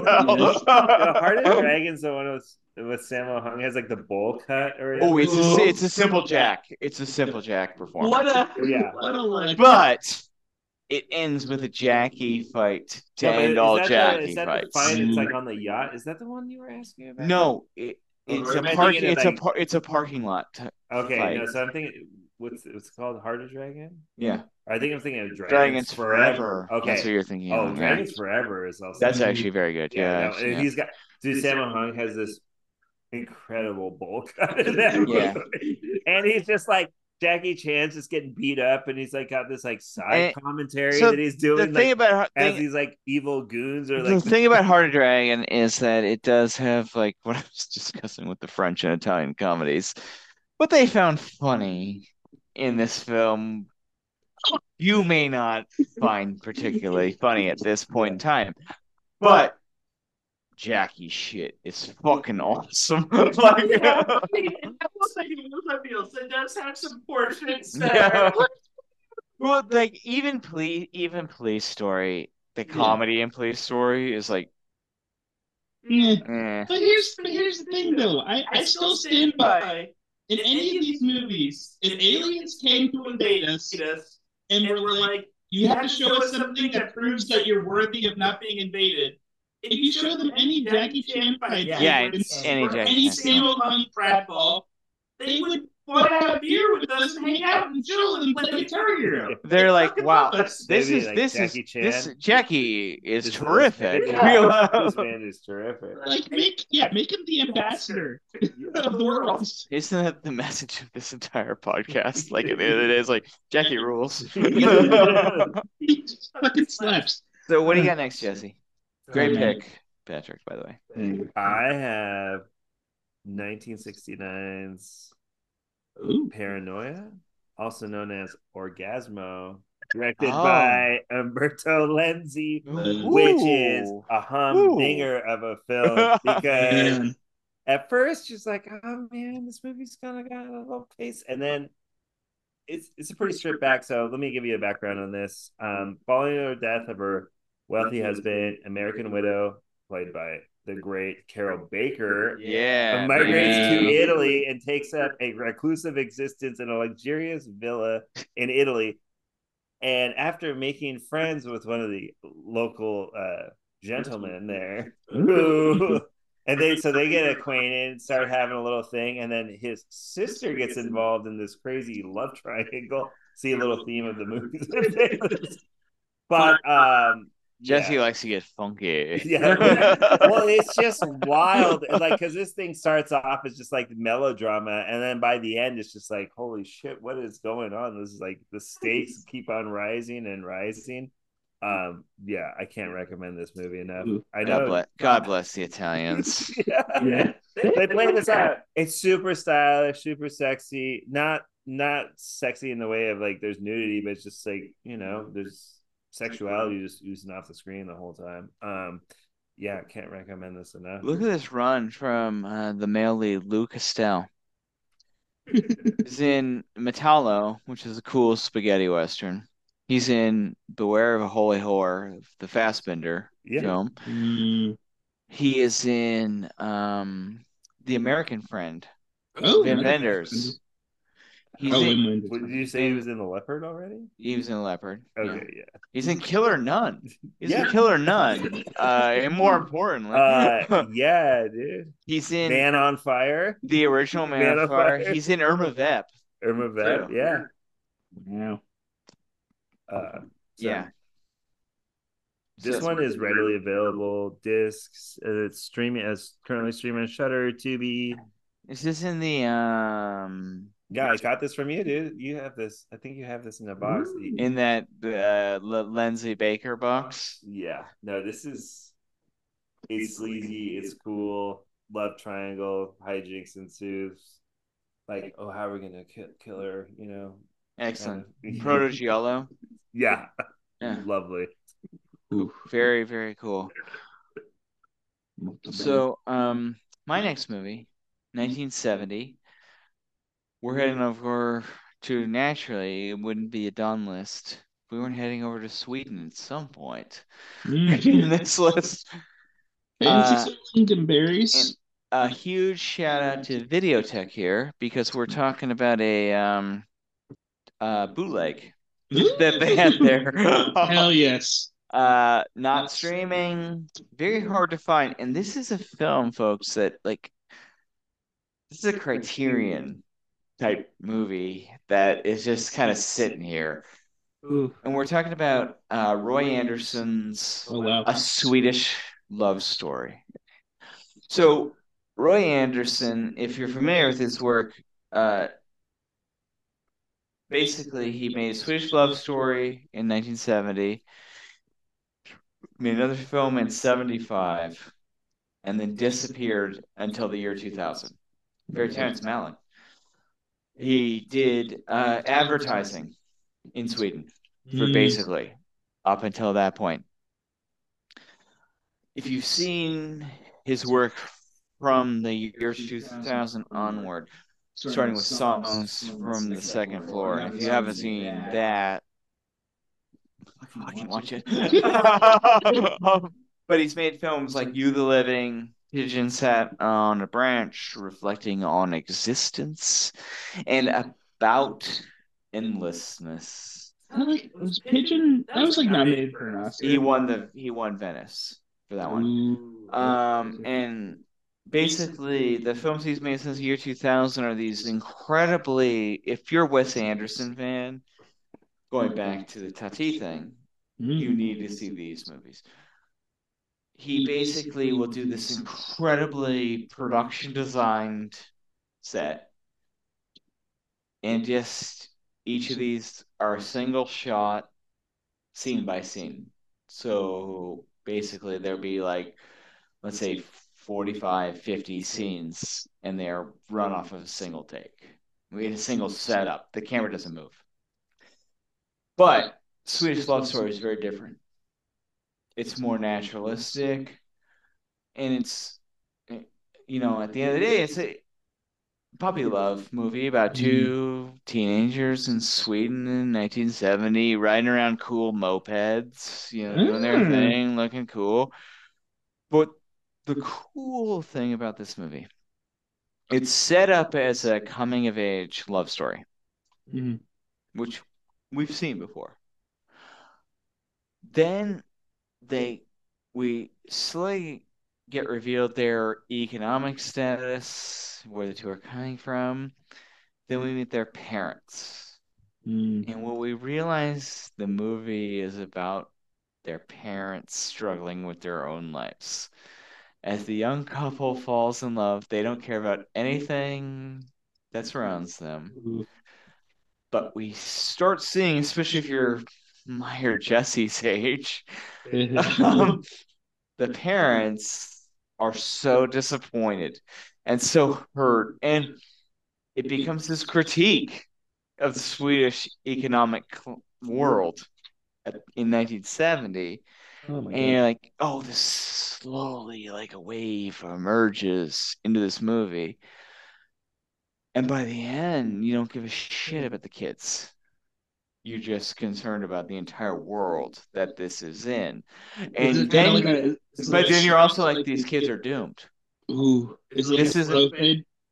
Is it kind of like it starts off about the kids and then it slowly transitions and then you don't realize? No, at one point toward the end, they're worried about one of the dads has committed suicide somewhere on their Ah! property, and they're all searching for him because he's disappeared. Like it feels like Roma or something like that. Like, and he hasn't done, and Andersson has not done a movie at all. I haven't seen the 75 one yet. Um, it's on my list for 2024 to seek out. I've seen every other one of his movies, and they're all different from this. This is a singular piece. It's almost coming off of like um, you know that guy who did the Criterion set, the uh, Bo Widerberg, Yeah. closer to that, like that Elvira Madigan, that kind of thing that he did. But this, I mean, this is this is not out there. I don't. I'm not even sure if it's YouTube status. like, um, Uh, if this is it, is it? What are you seeing? well, I'm. Uh, Oh, not, Jesse, not legal means. to Jesse get it. may have, uh, Sorry tracked this down already. Not, not So it's. I guess it is out there if you really want to find it. Yeah, well, I I even looked it up while you're looking at it. It's like available like a region. But we have a lot of we have a lot of listeners in the Los Angeles area.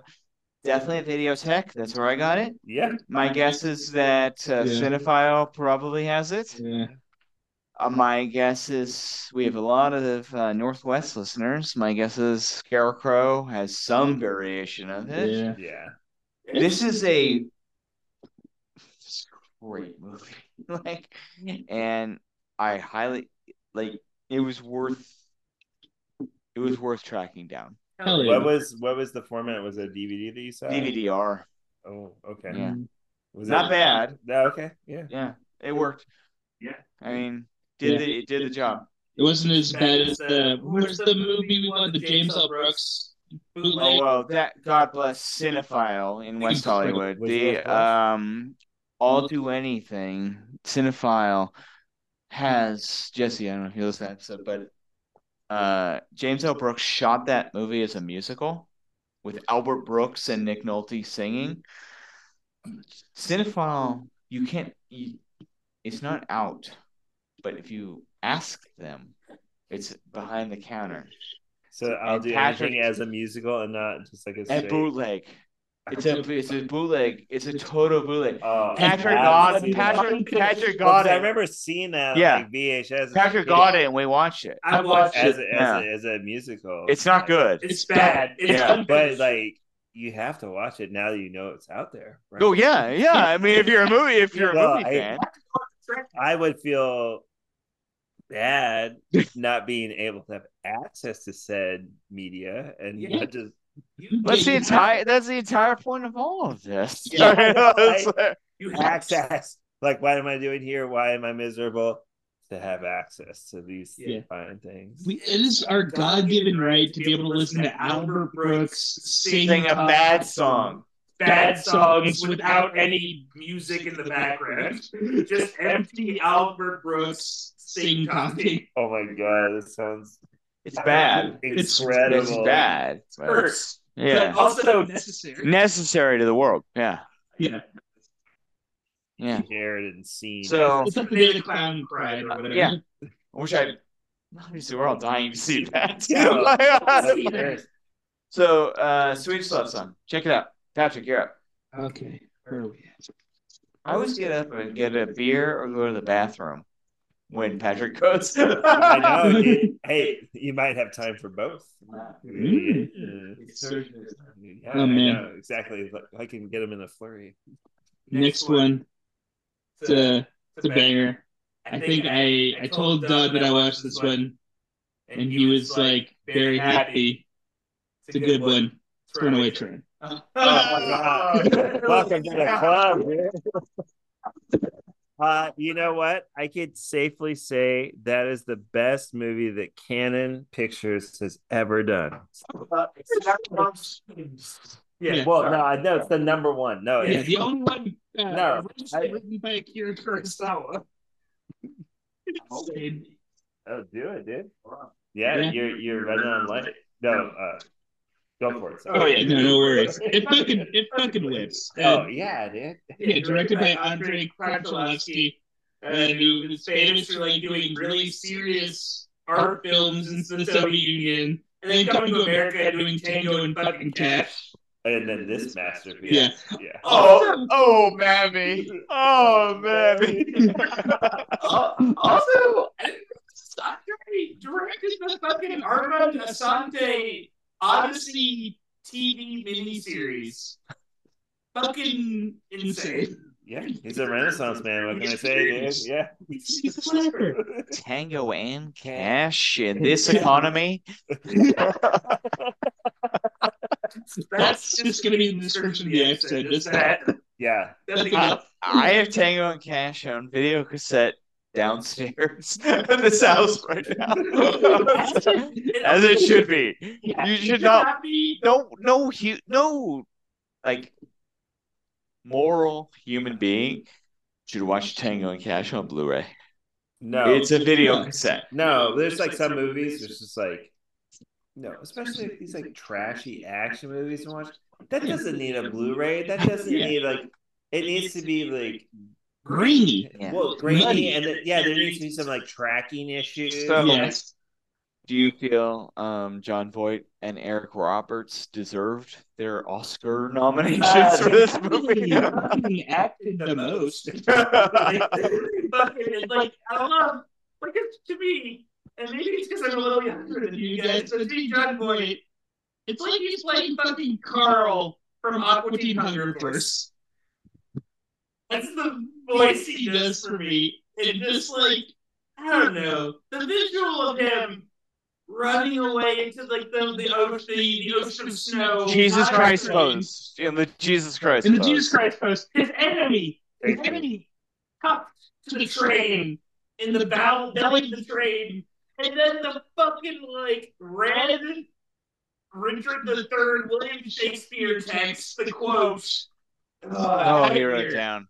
Yeah, I wrote it. No beast so fierce, but knows some touch of pity. But I know none, and therefore am no beast. William Shakespeare, Richard the Third. This is a perfect movie. This is a perfect It's movie. just Yeah. It's hard. It's It's- fantastic. it fucking rules. I Yeah, love Cannon, bravo. Yeah. yeah, I. Eric Roberts is great in it. He's a fucking lunatic in it. Also, I saw uh, was it Star eighty? So after the first Oh, time. that is oh, man. Oh. Talk about a new Bev screen. Yeah. Ooh. Yeah, Yeah. that that is- movie. Take tw- take twenty minutes to talk about Star Eighty right Yeah, now. just like hey, make a mark right here. Yeah. I, I watched a bunch of like I watched a bunch of like uh, bad people movies. Did you do um Pope of Greenwich Village? I I did do Puppet Greenwich Village, but I did like I did so I did Star eighty, This year, for the first time, I watched Star 80, uh, Friends of Eddie Coyle, and Oh. Joe. Oh, oh, oh, my god! hey, this is yeah. Oh man, yeah. It's Hey, an overwhelming bunch of well, yeah. Hey, now we can be friends. Those are I- all great. I, I, is is Eric Roberts' performance in Star 80 the best performance of the 80s? I yeah. Yeah. Uh, Maybe the best evil goon ever to goon. yeah. I, I just remember seeing that at the New Bev when they screened it, and I, I feel was, like I was sick. We had tickets. It half the was- audience I feel loathed it, and then half the audience was like, "Holy shit, where has this been all my life?" Which it. That's all. Bravo. That's, that's my that's Yeah. my review of that. movie. Bravo, Bob. Bob. Yeah. Oh, yeah. It's a real like, and I say this as a compliment. It's a real cinematic abscess. I'm glad you wa- I'm glad you watched Runaway Train. Yes. Yeah, so am I, and those others. Like, Runaway Train is an absolute killer. Oh yeah. 10, 10 out of 10. I love that fucking movie. Absolutely. And Yes, said, ooh, right on. boom. 1975. Starting out with Poor Pretty Eddie. Yeah. now this Yeah. movie. Um. So I'm gonna set this, set the story and the backstory to our viewing experience of this because this is a, a Jen, a Don, and Jesse viewing. And Some beers, some pizza. I had never seen this. Don had never seen this. All I knew is with this cast. We we kind of had a sub movie night where Jesse and I get to kind of run wild. And well, because like from this trailer, it seems like a very it could go in a direction of like, okay, this is like kind of rough, like very Yeah. like strong exploitation. Like, should I be watching this? Because it's like eh, what that line of like it crosses the line too much. But surprisingly, this movie is just amazing. And um, Mm. The room. Shelley Winters, Slim Pickens, Oh my Ted God. Cassidy. Uh, I can't. Great. The room when we watched this movie, it was astonishing. Like we were appalled, offended, but then oh my goodness. Yeah. we turned it, and Jen led. Jen actually led the troops on this. Yeah. Jen was like, "Is this like great?" oh my god! So let me just let me just set it up really quick. A wrong turn on a jazz singer's road trip, and let me just like her This road woman driving through Deliverance Town. Yeah, let, let me let me. We're driving through Appalachia. That's my my road trip in a in a white Rolls Royce. I know. By the way, a It's white ins- Rolls Royce. insane. Yeah. It's like Diana Ross taking a drive through the Appalachians. yeah, in 1970s Appalachia. Okay, and then her car breaks down, and she stops at this place, and it's just this like Who's the guy who plays Eddie? Leslie Uggams, Leslie Uggams. Ugams, yeah, Uggams. I. This guy. This He wa- guy. so she gets, she not gonna get trapped, but she is deserted at this place, and she just needs to get her car fixed, and he just so happens to run a not a resort necessarily, but just a, a lodge of some sort. Right. And she wants to get a room while she's fixing the while he's fixing the car potentially. And uh she never seems to be able to leave. Hmm. And there's a lot of people in town who are like interested in becoming entertainment people. Yeah. this- oh, it's happening in Appalachia. Oh, and then Eddie thinks Who's played by Michael Christian? What's the guy's name? uh, Michael Christian. Okay, then who is Leslie? Oh, Leslie. oh, She's sorry. uh, the ma- the lead. Okay, She's the lead. so yeah, Michael Christian is Eddie. Uh, Eddie is a wannabe singer, so he thinks like, well, if I potentially hold this woman here, He wears like nudie suits, like Gram Parsons. yeah, and if I just hold her here, somehow we're gonna form a bond slash relationship, and then eventually we'll get out of this place, And I'll be a st- country singer. I'm gonna star. be a country singer star. But then again, at the same time, He's banging Shelley he's Winters. banging Shelley Yeah. Winters. yeah, dude. How old was Shelley Winters at this? But Well, older matter. than him. Yeah, older than him. Yeah, like Sugar Mama, Sugar Mama Shelley Winters. Who here. also is like wants to be a star in her own right. Yeah, well, no, she was a star. Yeah. and then she like faded away, and now she's like, well, this could maybe be my chance to. she, she might be one of the best. she, she's one of the oh, best. Oh no, yeah. Shelley Winters is fantastic, and this is what I love about these these actors and actresses in like the 40s and 50s and 60s that like had this huge rise and then kind of faded away, but then like where it kept a heartbeat from TV movies and just taking like shit, I just need to work. I'm just like Yeah. because she was in like Cleopatra Jones, this like drug. But she was in that one you mentioned. Uh, Oh, that TV that, movie. that TV movie you had last year. Yeah, Yeah. and then she's in this, and she's great. Yeah. Like she never like lost it. But Like, she's not great like- in like the fucking Poseidon adventure. Yeah, I mean, yeah, like, like every like it doesn't matter like the depth of the. I think part, she just likes to work. Yeah, no, well, it's an actor. Yeah, I it's yeah. a real Yeah. It's fucking like Rod actor. Steiger. is Yeah. like that Yeah, where, like, oh, he Rod Steiger. Oh, yeah. Rod Steiger's one of the best. Dude, he Ever. took some great roles towards the end of his career. That's all I Yeah. can say. A movie that's not oh, on my list that I have to try out is The Pawnbroker, by the way. So that's for the first time. Oh, Fucking man. whipped ass. Sidney mm-hmm. Lumet, man. Yeah. What can I Man, say? well, that's so cool. Yeah. But this movie, I mean, I'm gonna pick up where you're going off of here, man. Yeah. Like, it just kept going. Like, Yeah, I mean, I think you got the general. She breaks down her car in Deliverance Town. It's an exploitation movie. Yeah. Bad things are gonna happen. Yeah. Deliverance doesn't seem like a great place. no. But then she goes to the sheriff, and they do the scene with Slim Pickens where he's eating a raw, tomato, And the juice is dripping down. and the juice is dripping down his face. And then Eddie's like, "We're getting married," and the justice of the peace is wearing a Pabst Blue Ribbon shirt with his gut hanging out. It's horrible. But in a good way. Oh, it's it's amazing. so rough. Yeah, Jen just got here. She says she loves yeah. this movie. This yeah. Who wouldn't love a movie like and this? Jen's reaction to this movie is the perfect one.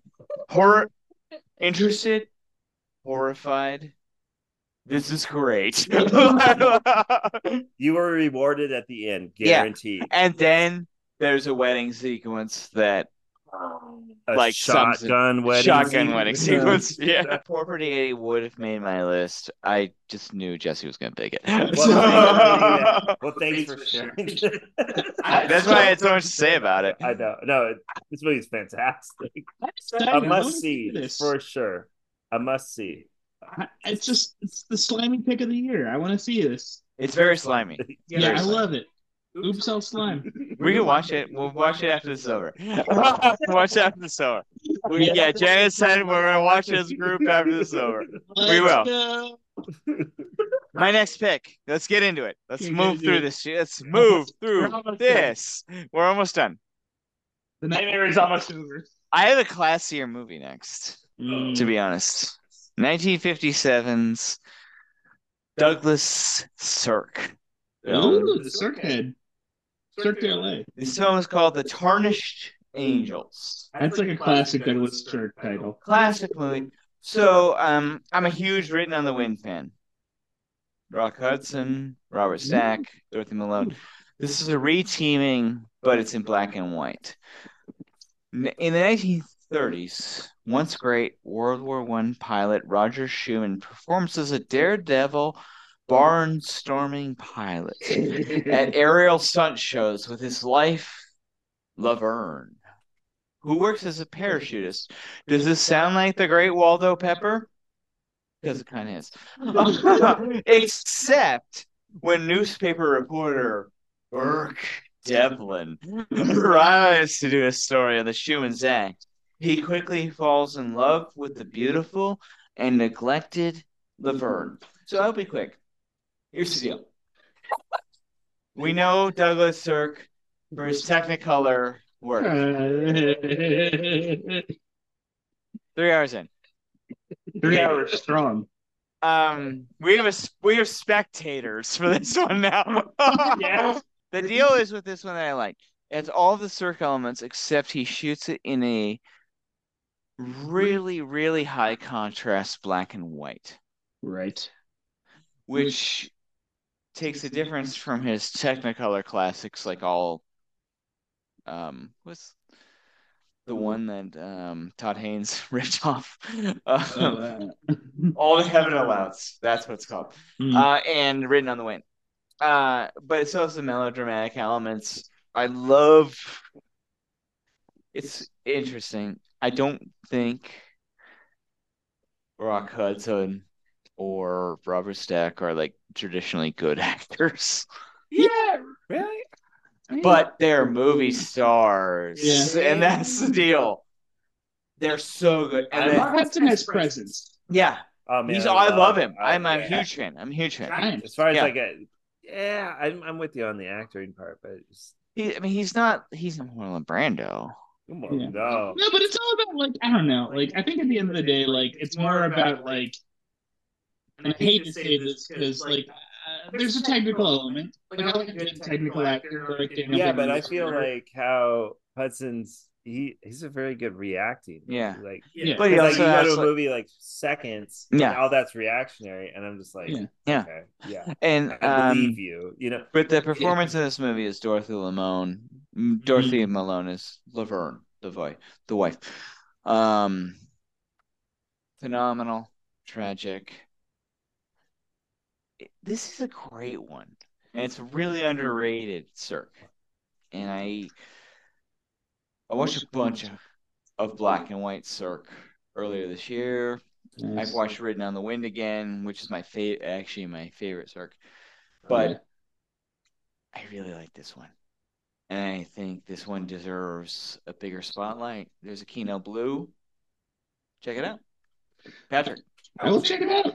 I'm excited. I like some. I like good old surf melodrama. Bring it on. I say. Yeah. Uh, It's a good movie. It's a movie that was introduced to me by Don and Jesse. I can't remember which one was who introduced it. It's a movie that we did at one of our movie nights. It's a movie that's not great. It lives in my brain. I can't stop thinking about it. It haunts yeah, my that- dreams. that's good, man. That's That's the way it's supposed to be. yeah. Yeah, it's it's it's it's dream cinema as we've talked about.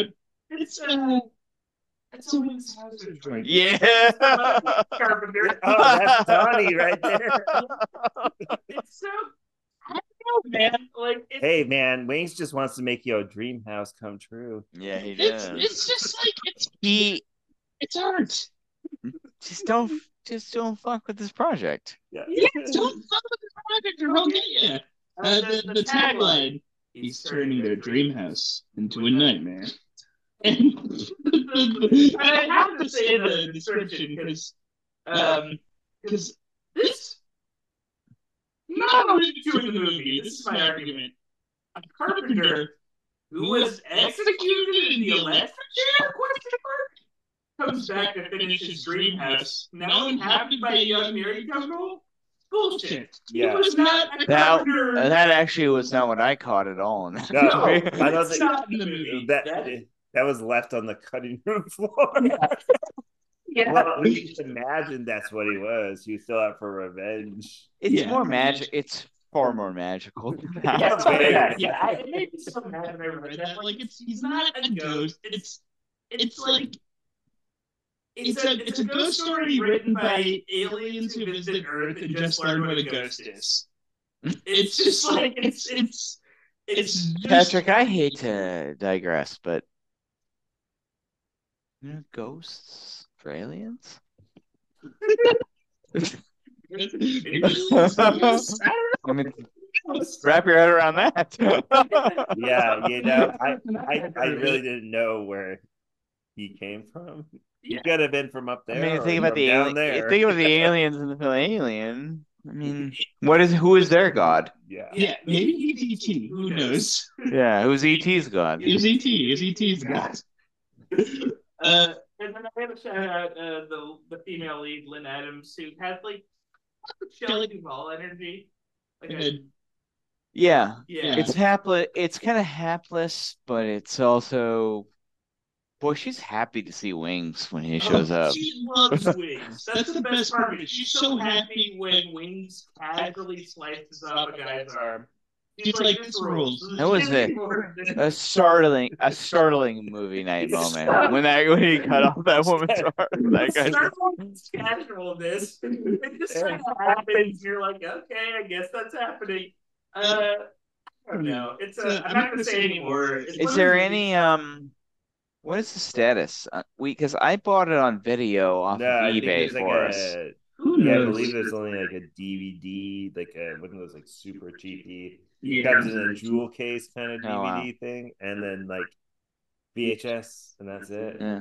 Yeah. With it, so it's just kind of a, a a trend with most of the Wings catalog. Well, Uh, if, you, if you're a little Here, I didn't find a uh, a one a, a 1080p rip on online. Oh, okay. Well, So then- it's, it's around if you want it. oh, okay. Yeah.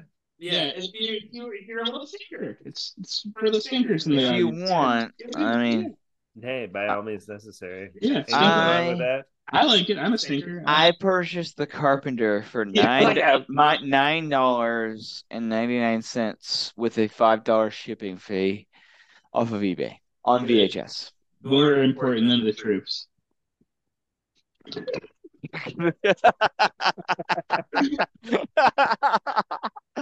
All right, Jesse, what do you got next? Okay, uh, getting towards the end here. Uh, I'm going with 1970s Red Sun, Oh, uh.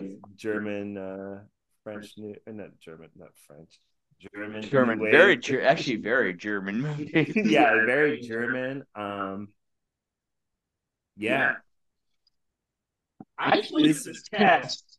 Wow. No, you're Oh no, you're no, you, no, so yeah, I was about to we say got a it's we got a situation here. Yeah, no, I'm not. I'm not talking about. I- I'm not talking about the Mifune. the tale. We should call this one the tale of two red suns. Oh, The- okay. That it, I got red sun is fun. That one's 71. This is 70.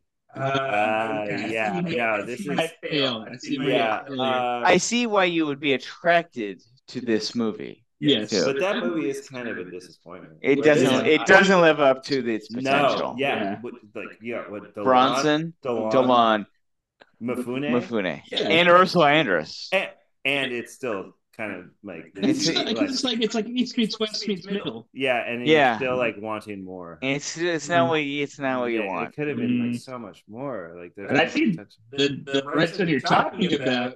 Oh no, this is a this is a This is a different this is picture. like this is another Yeah. one of my like uh this is another the one that recently came out in Radiance. Uh very loose plots, hangout ish kind of thing. Um hitchhiker slash loner um is hitchhiking from Hamburg to Munich where he kind of like meets up with an ex girlfriend and he starts like living with her. It's like hooking up, and then her roommates, who turned out to be plotting something dastardly.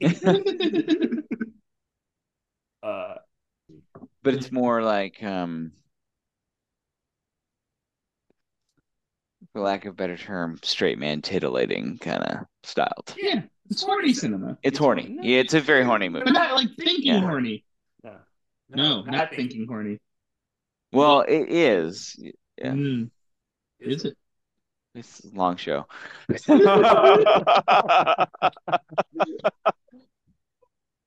so it's a great movie, though. Yeah. Yeah, right. I just bought it for Jesse for Christmas. Oh yeah, you know what? It's great. Poster. I want to see this movie. This is a very hit movie. It's on the Arrow streaming service too. I need to just like join that service. I'm gonna do it. Yeah, come on, man. Now that you're, uh, I'm a movie head. I'm an yeah, official you movie head. I got. I gotta. I'm gonna have to say goodbye to Peacock or something. Oh yeah, come on, get rid of one of those. You know, Yeah. Although Hulu, get rid of Hulu. Man. here's the thing, Heartland available on fucking Peacock. Wow, Weird. boy, So talk weird. talk about burying the lead on that movie. Yes. So like, Okay, so check out the packaging on this. Oh, you can Oh, like, golly. Jesse has pulled out his Radiance Blu-ray copy, Sumptuous. it's a like- gorgeous edition. Ooh. Ooh. Get away! I'm Okay. I, I recommend this movie as well. This is a top of line film. Yeah, physical media is pretty good. All right, so my next pick is a Hmm. 2016 French film. So I got very interested. I watched um French director by the name of Mia Hansen-Løve. Hmm. Released released a film this past year called One Fine Morning with uh, Seydoux. Mhm. But I mean, if you're a Don head, Oh, a Donster. a Donster, uh, she made a film called Bergman Island, in which two filmmakers Yeah. Yeah. and I'm a so I dug back into her catalog. I really recommend The Father of My Children, but my pick is Things to Come with Isabelle Huppert. Hmm. This is a film about a woman who is a philosophy teacher, passionate philosopher, teach, you know, very de- definitely definitely French. Um, She's like- She's the French equivalent to Cate Blanchett. Yeah, she she's is. Like serious, like oh, So gosh, she's married with two children. She's living her life, and then all of a sudden, her husband announces he's leaving her for another woman, and she is thrust into a moment when she has to reinvent her life. Hmm. She goes to visit younger students. All of these elements. Um, it's it's an incredibly Don movie. We'll put it that way. But um, it's very like slice of life, kind of bougie, all these things. But it's an incredible Huppert performance, and it's a movie that moved me. Just it's it's the kind of movie I want to watch. It's the kind of movie I want to write. It's the kind of movie I want to make. Hell yeah. And that's kind of the feeling I got from this. It's it's a it's a great act. It's a great lead performance. She does kind of go through this journey. She finds an ending in it. I I really dug this movie, and I really every movie Mia Hansen-Løve directs, I'm gonna watch. I think because I really, really, I was late to the game on the uh the Léa Seydoux one, the uh One Fine Morning, which I thought was really terrific. It probably would have made my top ten last year. So I really recommend this. If you're interested in kind of that French slice of life, hmm. kind of derived from that Truffaut Rohmer school of filmmaker, she's really doing it right, like in that in that vein. So I really recommend this film. Hell yeah, I will give it a look. I feel like I've been meaning to watch Bergman Island for a while. And I think um Things That Come is currently on Tubi. I watched it originally on the Criterion channel. I don't think it's still there, but I think it's on Tubi. God bless Tubi. Yeah. Our our uh, the true station, if there's a Yeah, no. Keeping the spirit of cinema alive, Tubi. Thank you. Okay. Last movie. I sent Don the trailer of this movie a few months ago. Uh, and I finally watched a movie I've been wanting to watch for a while. It's an animated film, but it's a really fucking weird animated film. Uh, it is uh, 2012's Consuming Spirits, written and directed by Chris Sullivan. Chris Sullivan, not the guy from This Is Us who plays Toby or whatever. Different Chris Sullivan. He's a guy who um let me see what I have here. He works at the by day he works at the uh, he teaches animation and experimental narrative at the School of Art at the at the School of Art Institute of Chicago. And then from for like 15 years when he wasn't teaching, he would work on this like uh project by himself. Like he made this movie over the course of 15 years. It is a uh, it's an amalgamation of different uh, animation styles. There's stop motion.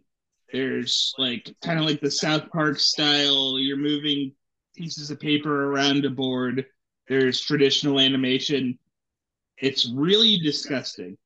It's like an ugly film, and it's unlike anything I've ever experienced. It's a truly like unique piece of cinema that like it's just like it's unique. It's like there's only one film like this film. And it's I think about. It's hard to figure out what this film is about. Uh, it's sort of about, uh, I guess, childhood trauma, maybe. Like it's about this guy's like life, and you know, I think his parents were alcoholics, and so there's a lot of that that bleeds into the movie. Um, there's like three main characters. There's a uh, woman that works at a newspaper. Uh, there is a man that works at the same newspaper. It's like a small town in Appalachia, and he's like uh, the guy who like puts the he finds like the pictures to match the stories, and he puts like the little blurbs under the pictures. And then there's a guy. His name is Earl Grey, and he is the uh, he has a uh, radio station. Uh, she has a radio show, rather not a radio station. And he gives like gardening tips. That's the show, but he but he becomes increasingly bizarre. Like the tips become increasingly weird, and all these people they're like just really weird looking. They're very strange. It's very bizarre. Um, they're weird in the context of the world too. Like they constantly like point out like, oh yeah, we're ugly. This is like we're ugly people, and uh, there's like no hope for us. Um, and the movie begins with uh, a lady, uh, the female protagonist, running into a nun, and then keep throw pushing her on the side of the road, and then the radio host finding that nun and like trying to like bring her back to like uh like I guess like bring her back to health or whatever.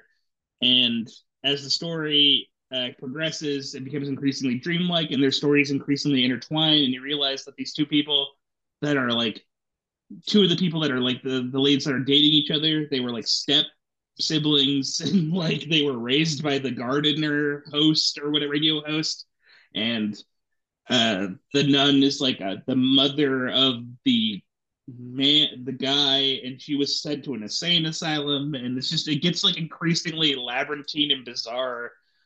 Um and it's just cool i guess to see like a piece of art made by one guy like he did the editing he did the filmmaking he did it over the course of 15 years. He like you know. Phenomenal. Yeah it's just it's just incredible. It's just like i don't know it's just like it's such a unique weird piece of work. I think you can find it on vimeo. You can rent it on vimeo. That's like the only place you can get it legally. Um you can find it in other means too but i would really heartily suggest like it's worth like he's, he's like it's like the only thing this guy ever made. It's cool to see like this is just like one dude's masterpiece. And he- yeah and he got to like yeah and he spent like 15 years of his life working on it. And i don't like necessarily i'm gonna be like incredibly honest i don't necessarily love it all the time. It's like really weird and gross at points and i don't always like understand it but it's just cool to see like a guy like be able to like achieve his the masterpiece he envisioned Sounds like uh, Phil Tippett's Mad God. Yes, It- but it's it's a little bit like that. But it's like I think it's like even more like like I like Phil Tippett's Mad God, but this feels more like personal, which I personally like. It feels like it comes from like a real on. place where like Mad God, I feel like uh, is more um bombastic and like macro. It's like macro cinema. I don't know. I like I love yeah. I really love considering it's worth. I think it's worth viewing. It's like a weird. It's dreamlike too. Like you'll feel weird. It's like it has Carpenter energy. So consuming spirits. Give it a watch. Why don't you? All right, Jesse. All right, last pick. Is this your last one? Yeah. Oh, yeah. Because you guys both. Uh... I Yeah. uh, So I go last. Yeah, I got the last. Don's the one. last yeah, one. Yeah. Well, I got. I have a good last one. I got a really good last yeah, one. pretty good. It's gonna be good burger. 1947's Ride the Pink Horse, directed by Robert Montgomery, Mhm. starring Robert Montgomery. Of course. Jones Noir. Um, I really dig this one because it's like a Southwest noir, and it's primarily a daylight noir. This relentless man is, yeah, he's after he wants some money, and he's relentless as far as blackmailing this gentleman, and uh, yeah, he's uh, by no means willing to stop pursuing him. So, um, yeah, I don't know. I thought he was great. I know a lot of people were writing reviews about you don't feel any real emotions in this, which I think is kind of like a cool thing where it's just like this man who's void of no feelings, just like That's it. he just kind of like he shows up on a bus in this deserty part of Santa Fe, and then Ooh. He just rides away in the dust essentially. So, How does it compare to uh, Bad Day at Black Rock? oh, bad day. So Okay. I would almost say they're they're almost even. Right. Bad day. I haven't seen this one yet. I want to see this one. I, yeah, no, I, it's, I was surprised you haven't seen it. 'cause It's it's it's quite a great piece. And this is on the Criterion Collection. It is. How would I get Montgomery pilled? I don't know this guy that well. Oh, he so he did this one. In addition to this one, his other most famous is The Lady in the Lake, which is the uh, POV movie where it's all the camera is him. Wow. It's uh, it works better as an experiment than actually an entertaining movie. But- it's definitely worth seeing. I actually was watching it earlier today, literally earlier today. So Wow. That I Uh, respect. give it give it a shot. Yeah. no, it's be- it's it's very it's fascinating. I want to see this one. No, you- This has been on my list for a bit. I love you know I love you know I love classic noir. So like super lean and mean, like yours. That you know, it's like pretty much takes place within like a square mile of where it hmm. starts. So yeah, Very can't cool. recommend enough. Yeah. Go- go find it. If I if I don't pee right now, I will die. so I got the perfect. I think I have the perfect ender here. So my final film, because Jesse and Patrick, I tied with on one movie each. This next movie, I. All right, so Last American Hero may have been my favorite of the group. This is one of the greatest movies ever made. Of course, I'm talking about 2000s Belatar Ágnes Hranitzky Werckmeister Harmonies. And Jesse just sat back in his chair, didn't say anything, but he's seen it because I we texted about this movie. Yeah, this movie is brutal. this is it's one of those overwhelming films you'll ever see in your entire life. Like it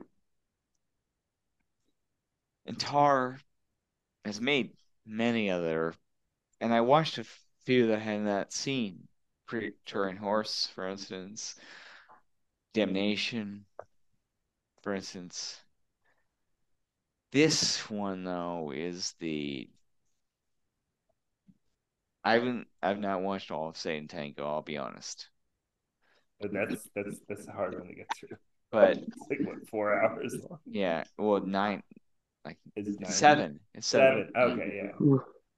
This one is of normal Length. length, Okay, that's good. but this I've listened to like the score on Spotify mm-hmm. and it overwhelms me each time mm-hmm. just listening to the music from it. And I mm-hmm. think of that final shot when they walk on the exhibit, I'll call it the exhibit. Yeah. And we talked about this when I saw this. I had never seen it before, and I got really into Tarr. I wanted to get into the Tarrs that I had not seen this Mm. year. This is a like life changer movie. Wow. It really is. I don't know if you agree with me on that, Jesse. You've seen it. Yeah, no, it's it, it's it's one heck of a movie. Um, to take it all in, like I don't know, it, it definitely feel it needs more than one viewing, but yeah, after So this isn't Good Burger. no, not No. even Good Burger two. Not even Yeah. Good Burger. Yeah, no, No, you'll you'll you'll you'll just be left like in a pool of sorrow. Yeah, it's it's a physical experience. Really? Okay. Like, I, I, because it it tricks you in the best way that like a slower cinema movie can trick you. You know, you're watching it, you're invested, the shots are beautiful. But then they start digging into things Mm. and the emotional element comes in and then the way the way Tarr moves that camera like it's not even the setups it's the move yeah it's just yeah jesse glide, just, yeah, yeah. just jesse just like move This, this, this, and this gliding camera or this slight like you don't even recognize like so the opening shot is he just standing in front of a window in front of a rock quarry as this like uh chairlift of like So it should be noted that this movie is 145 minutes in length. There are 39 shots Wow. in Wow. the entire movie. Oh my God. And, yeah. yeah, that'd be painful for, that'd be painful for most people. If this is only for you- the diehard true believers. if you are really, really up for it, though, this movie might change your life. yeah, well, just like the the centerpiece of it is is so it's, it's so harrowing and so astonishing. And it's hard to describe what this is. So essentially I, i'm going to read the Letterboxd um plotline Mhm. the story takes place in a small town on the hungarian plain in a provincial town which is surrounded with nothing else but frost it's barely cold weather without snow even in this bewildering cold, hundreds of people are standing around the circus tent, which is put up in the main square, to see, as their outcome, as the outcome of their wave, the chief attraction, the stuffed carcass of a real whale. The people are coming from everywhere, from the neighborhood settlings, even mm-hmm. quite far away from parts of the country. They're mm-hmm. forming this clumsy monster as a dumb, faceless, rag wearing crowd. Wow. This strange state of affairs, the appearance of the foreigners, the extreme frost, disturbs the order of the small town. Ambitious person- mm-hmm. personages of the story feel they can take advantage of the situation. The growing tension, the tension growing to the unbearable, is brought to explosion by the figure of the prince, who is pretending facelessness. Even his mere appearance is enough to break loose destructive emotions. This is a, this movie is about as serious business as a ser- as a movie can get. yeah. Uh, But I need a valiant after watching. but if you are up for it, again, this could change the way you feel about movies. Like in terms of what is possible, what's possible to feel, your adventurous spirit of what you're after. I was so overwhelmed by the final shot of this movie. I texted Jesse immediately afterwards because I knew he'd seen this already. And I was like, that was one of the greatest movies I've ever seen in my life. That's like the goal of art. Yeah. Like you want to be like, I don't know, for me personally, uh, I am most satisfied by art when I feel like it's so much where I, I can't handle it. Like it's almost like ah, like it's too much. Like fuck, yeah. I want to, I mean, like, to me, as a person who desires to be a filmmaker, was a film Mhm. that I'm going to make shortly. I dream about the idea of like, what did Béla Tarr feel setting that last shot when he was there? Was it just taking care of business and, or mm-hmm. did he understand the heights he was climbing? And when I watch a movie like this, I don't know, mm-hmm. like if we have any listeners out there who are like desirous to be filmmakers or whatever or artists, do you want to know what that feels like yeah. to achieve it? like, yeah, like, Yeah. basically, The ultimate high, like the ultimate, Yeah. like I've what what does that what does that feel like? to like have been there, to know it, to set it up, to have an entire group of people who are on board with it, and you capture it and you go cut, and you're like, my God. Because I can't imagine he felt any like maybe you felt fear. Maybe they felt fear that they didn't get it. Oh man. But then I heard this story. I went to the Seattle Art Museum for a night with Thelma Schoonmaker, Martin Scorsese's editor. And she was talking, we watched Last Temptation of Christ that night. Yeah. And apparently, when the shot, when they bring him up on the cross, the whole it has been accomplished sequence. Sun was going down.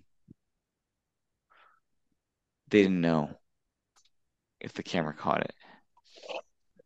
And it had to be sent from Morocco to London to get it processed. Good God. And she was going to take a look at it. And she t- watched it. She called Marty. She's in tears. And Marty's like, fuck, we it didn't work. We didn't get it. It didn't like it. And she goes, no, Marty. It's the most beautiful thing I've ever seen in my life. and life is short. As we talked about in the Benjamin Button episode, Yeah. there's nothing really to this thing. But if you can stand there for that, you're part of it and you built it, you were one of the builders of that. Is that not worth it all? It'd be nice to have at least one moment like that in your life, right? And it might not even be remembered. But this movie, when I mm-hmm. watched it, I felt that way. Yeah, no, well, it, like that's that's what great brilliance is supposed to do, right? It's it's supposed to hit you in a certain way where you just like Yeah. you maybe just even can't get up from your seat. You just have to let the weight of what you just experienced just sit with you. Yeah. It's astonishing.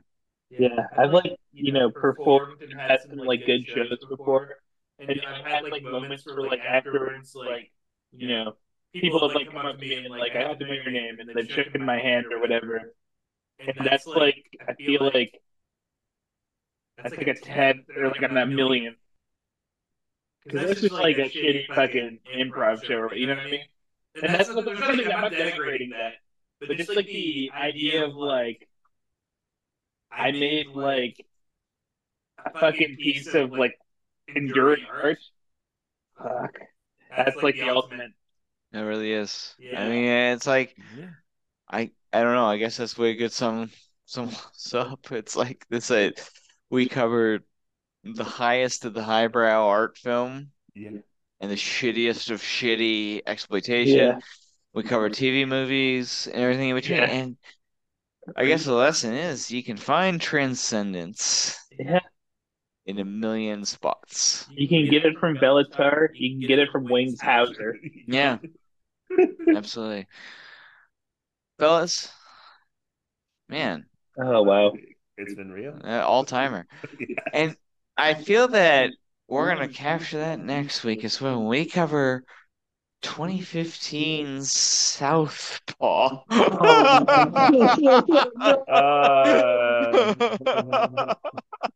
oh my god. Well, you know it. What a great one. so we'll deal with that whenever Yeah. the time comes. No, I'm so glad. I- I will not. Thankfully, not Jesse will not be here for that. Thankfully, not be Yeah. here.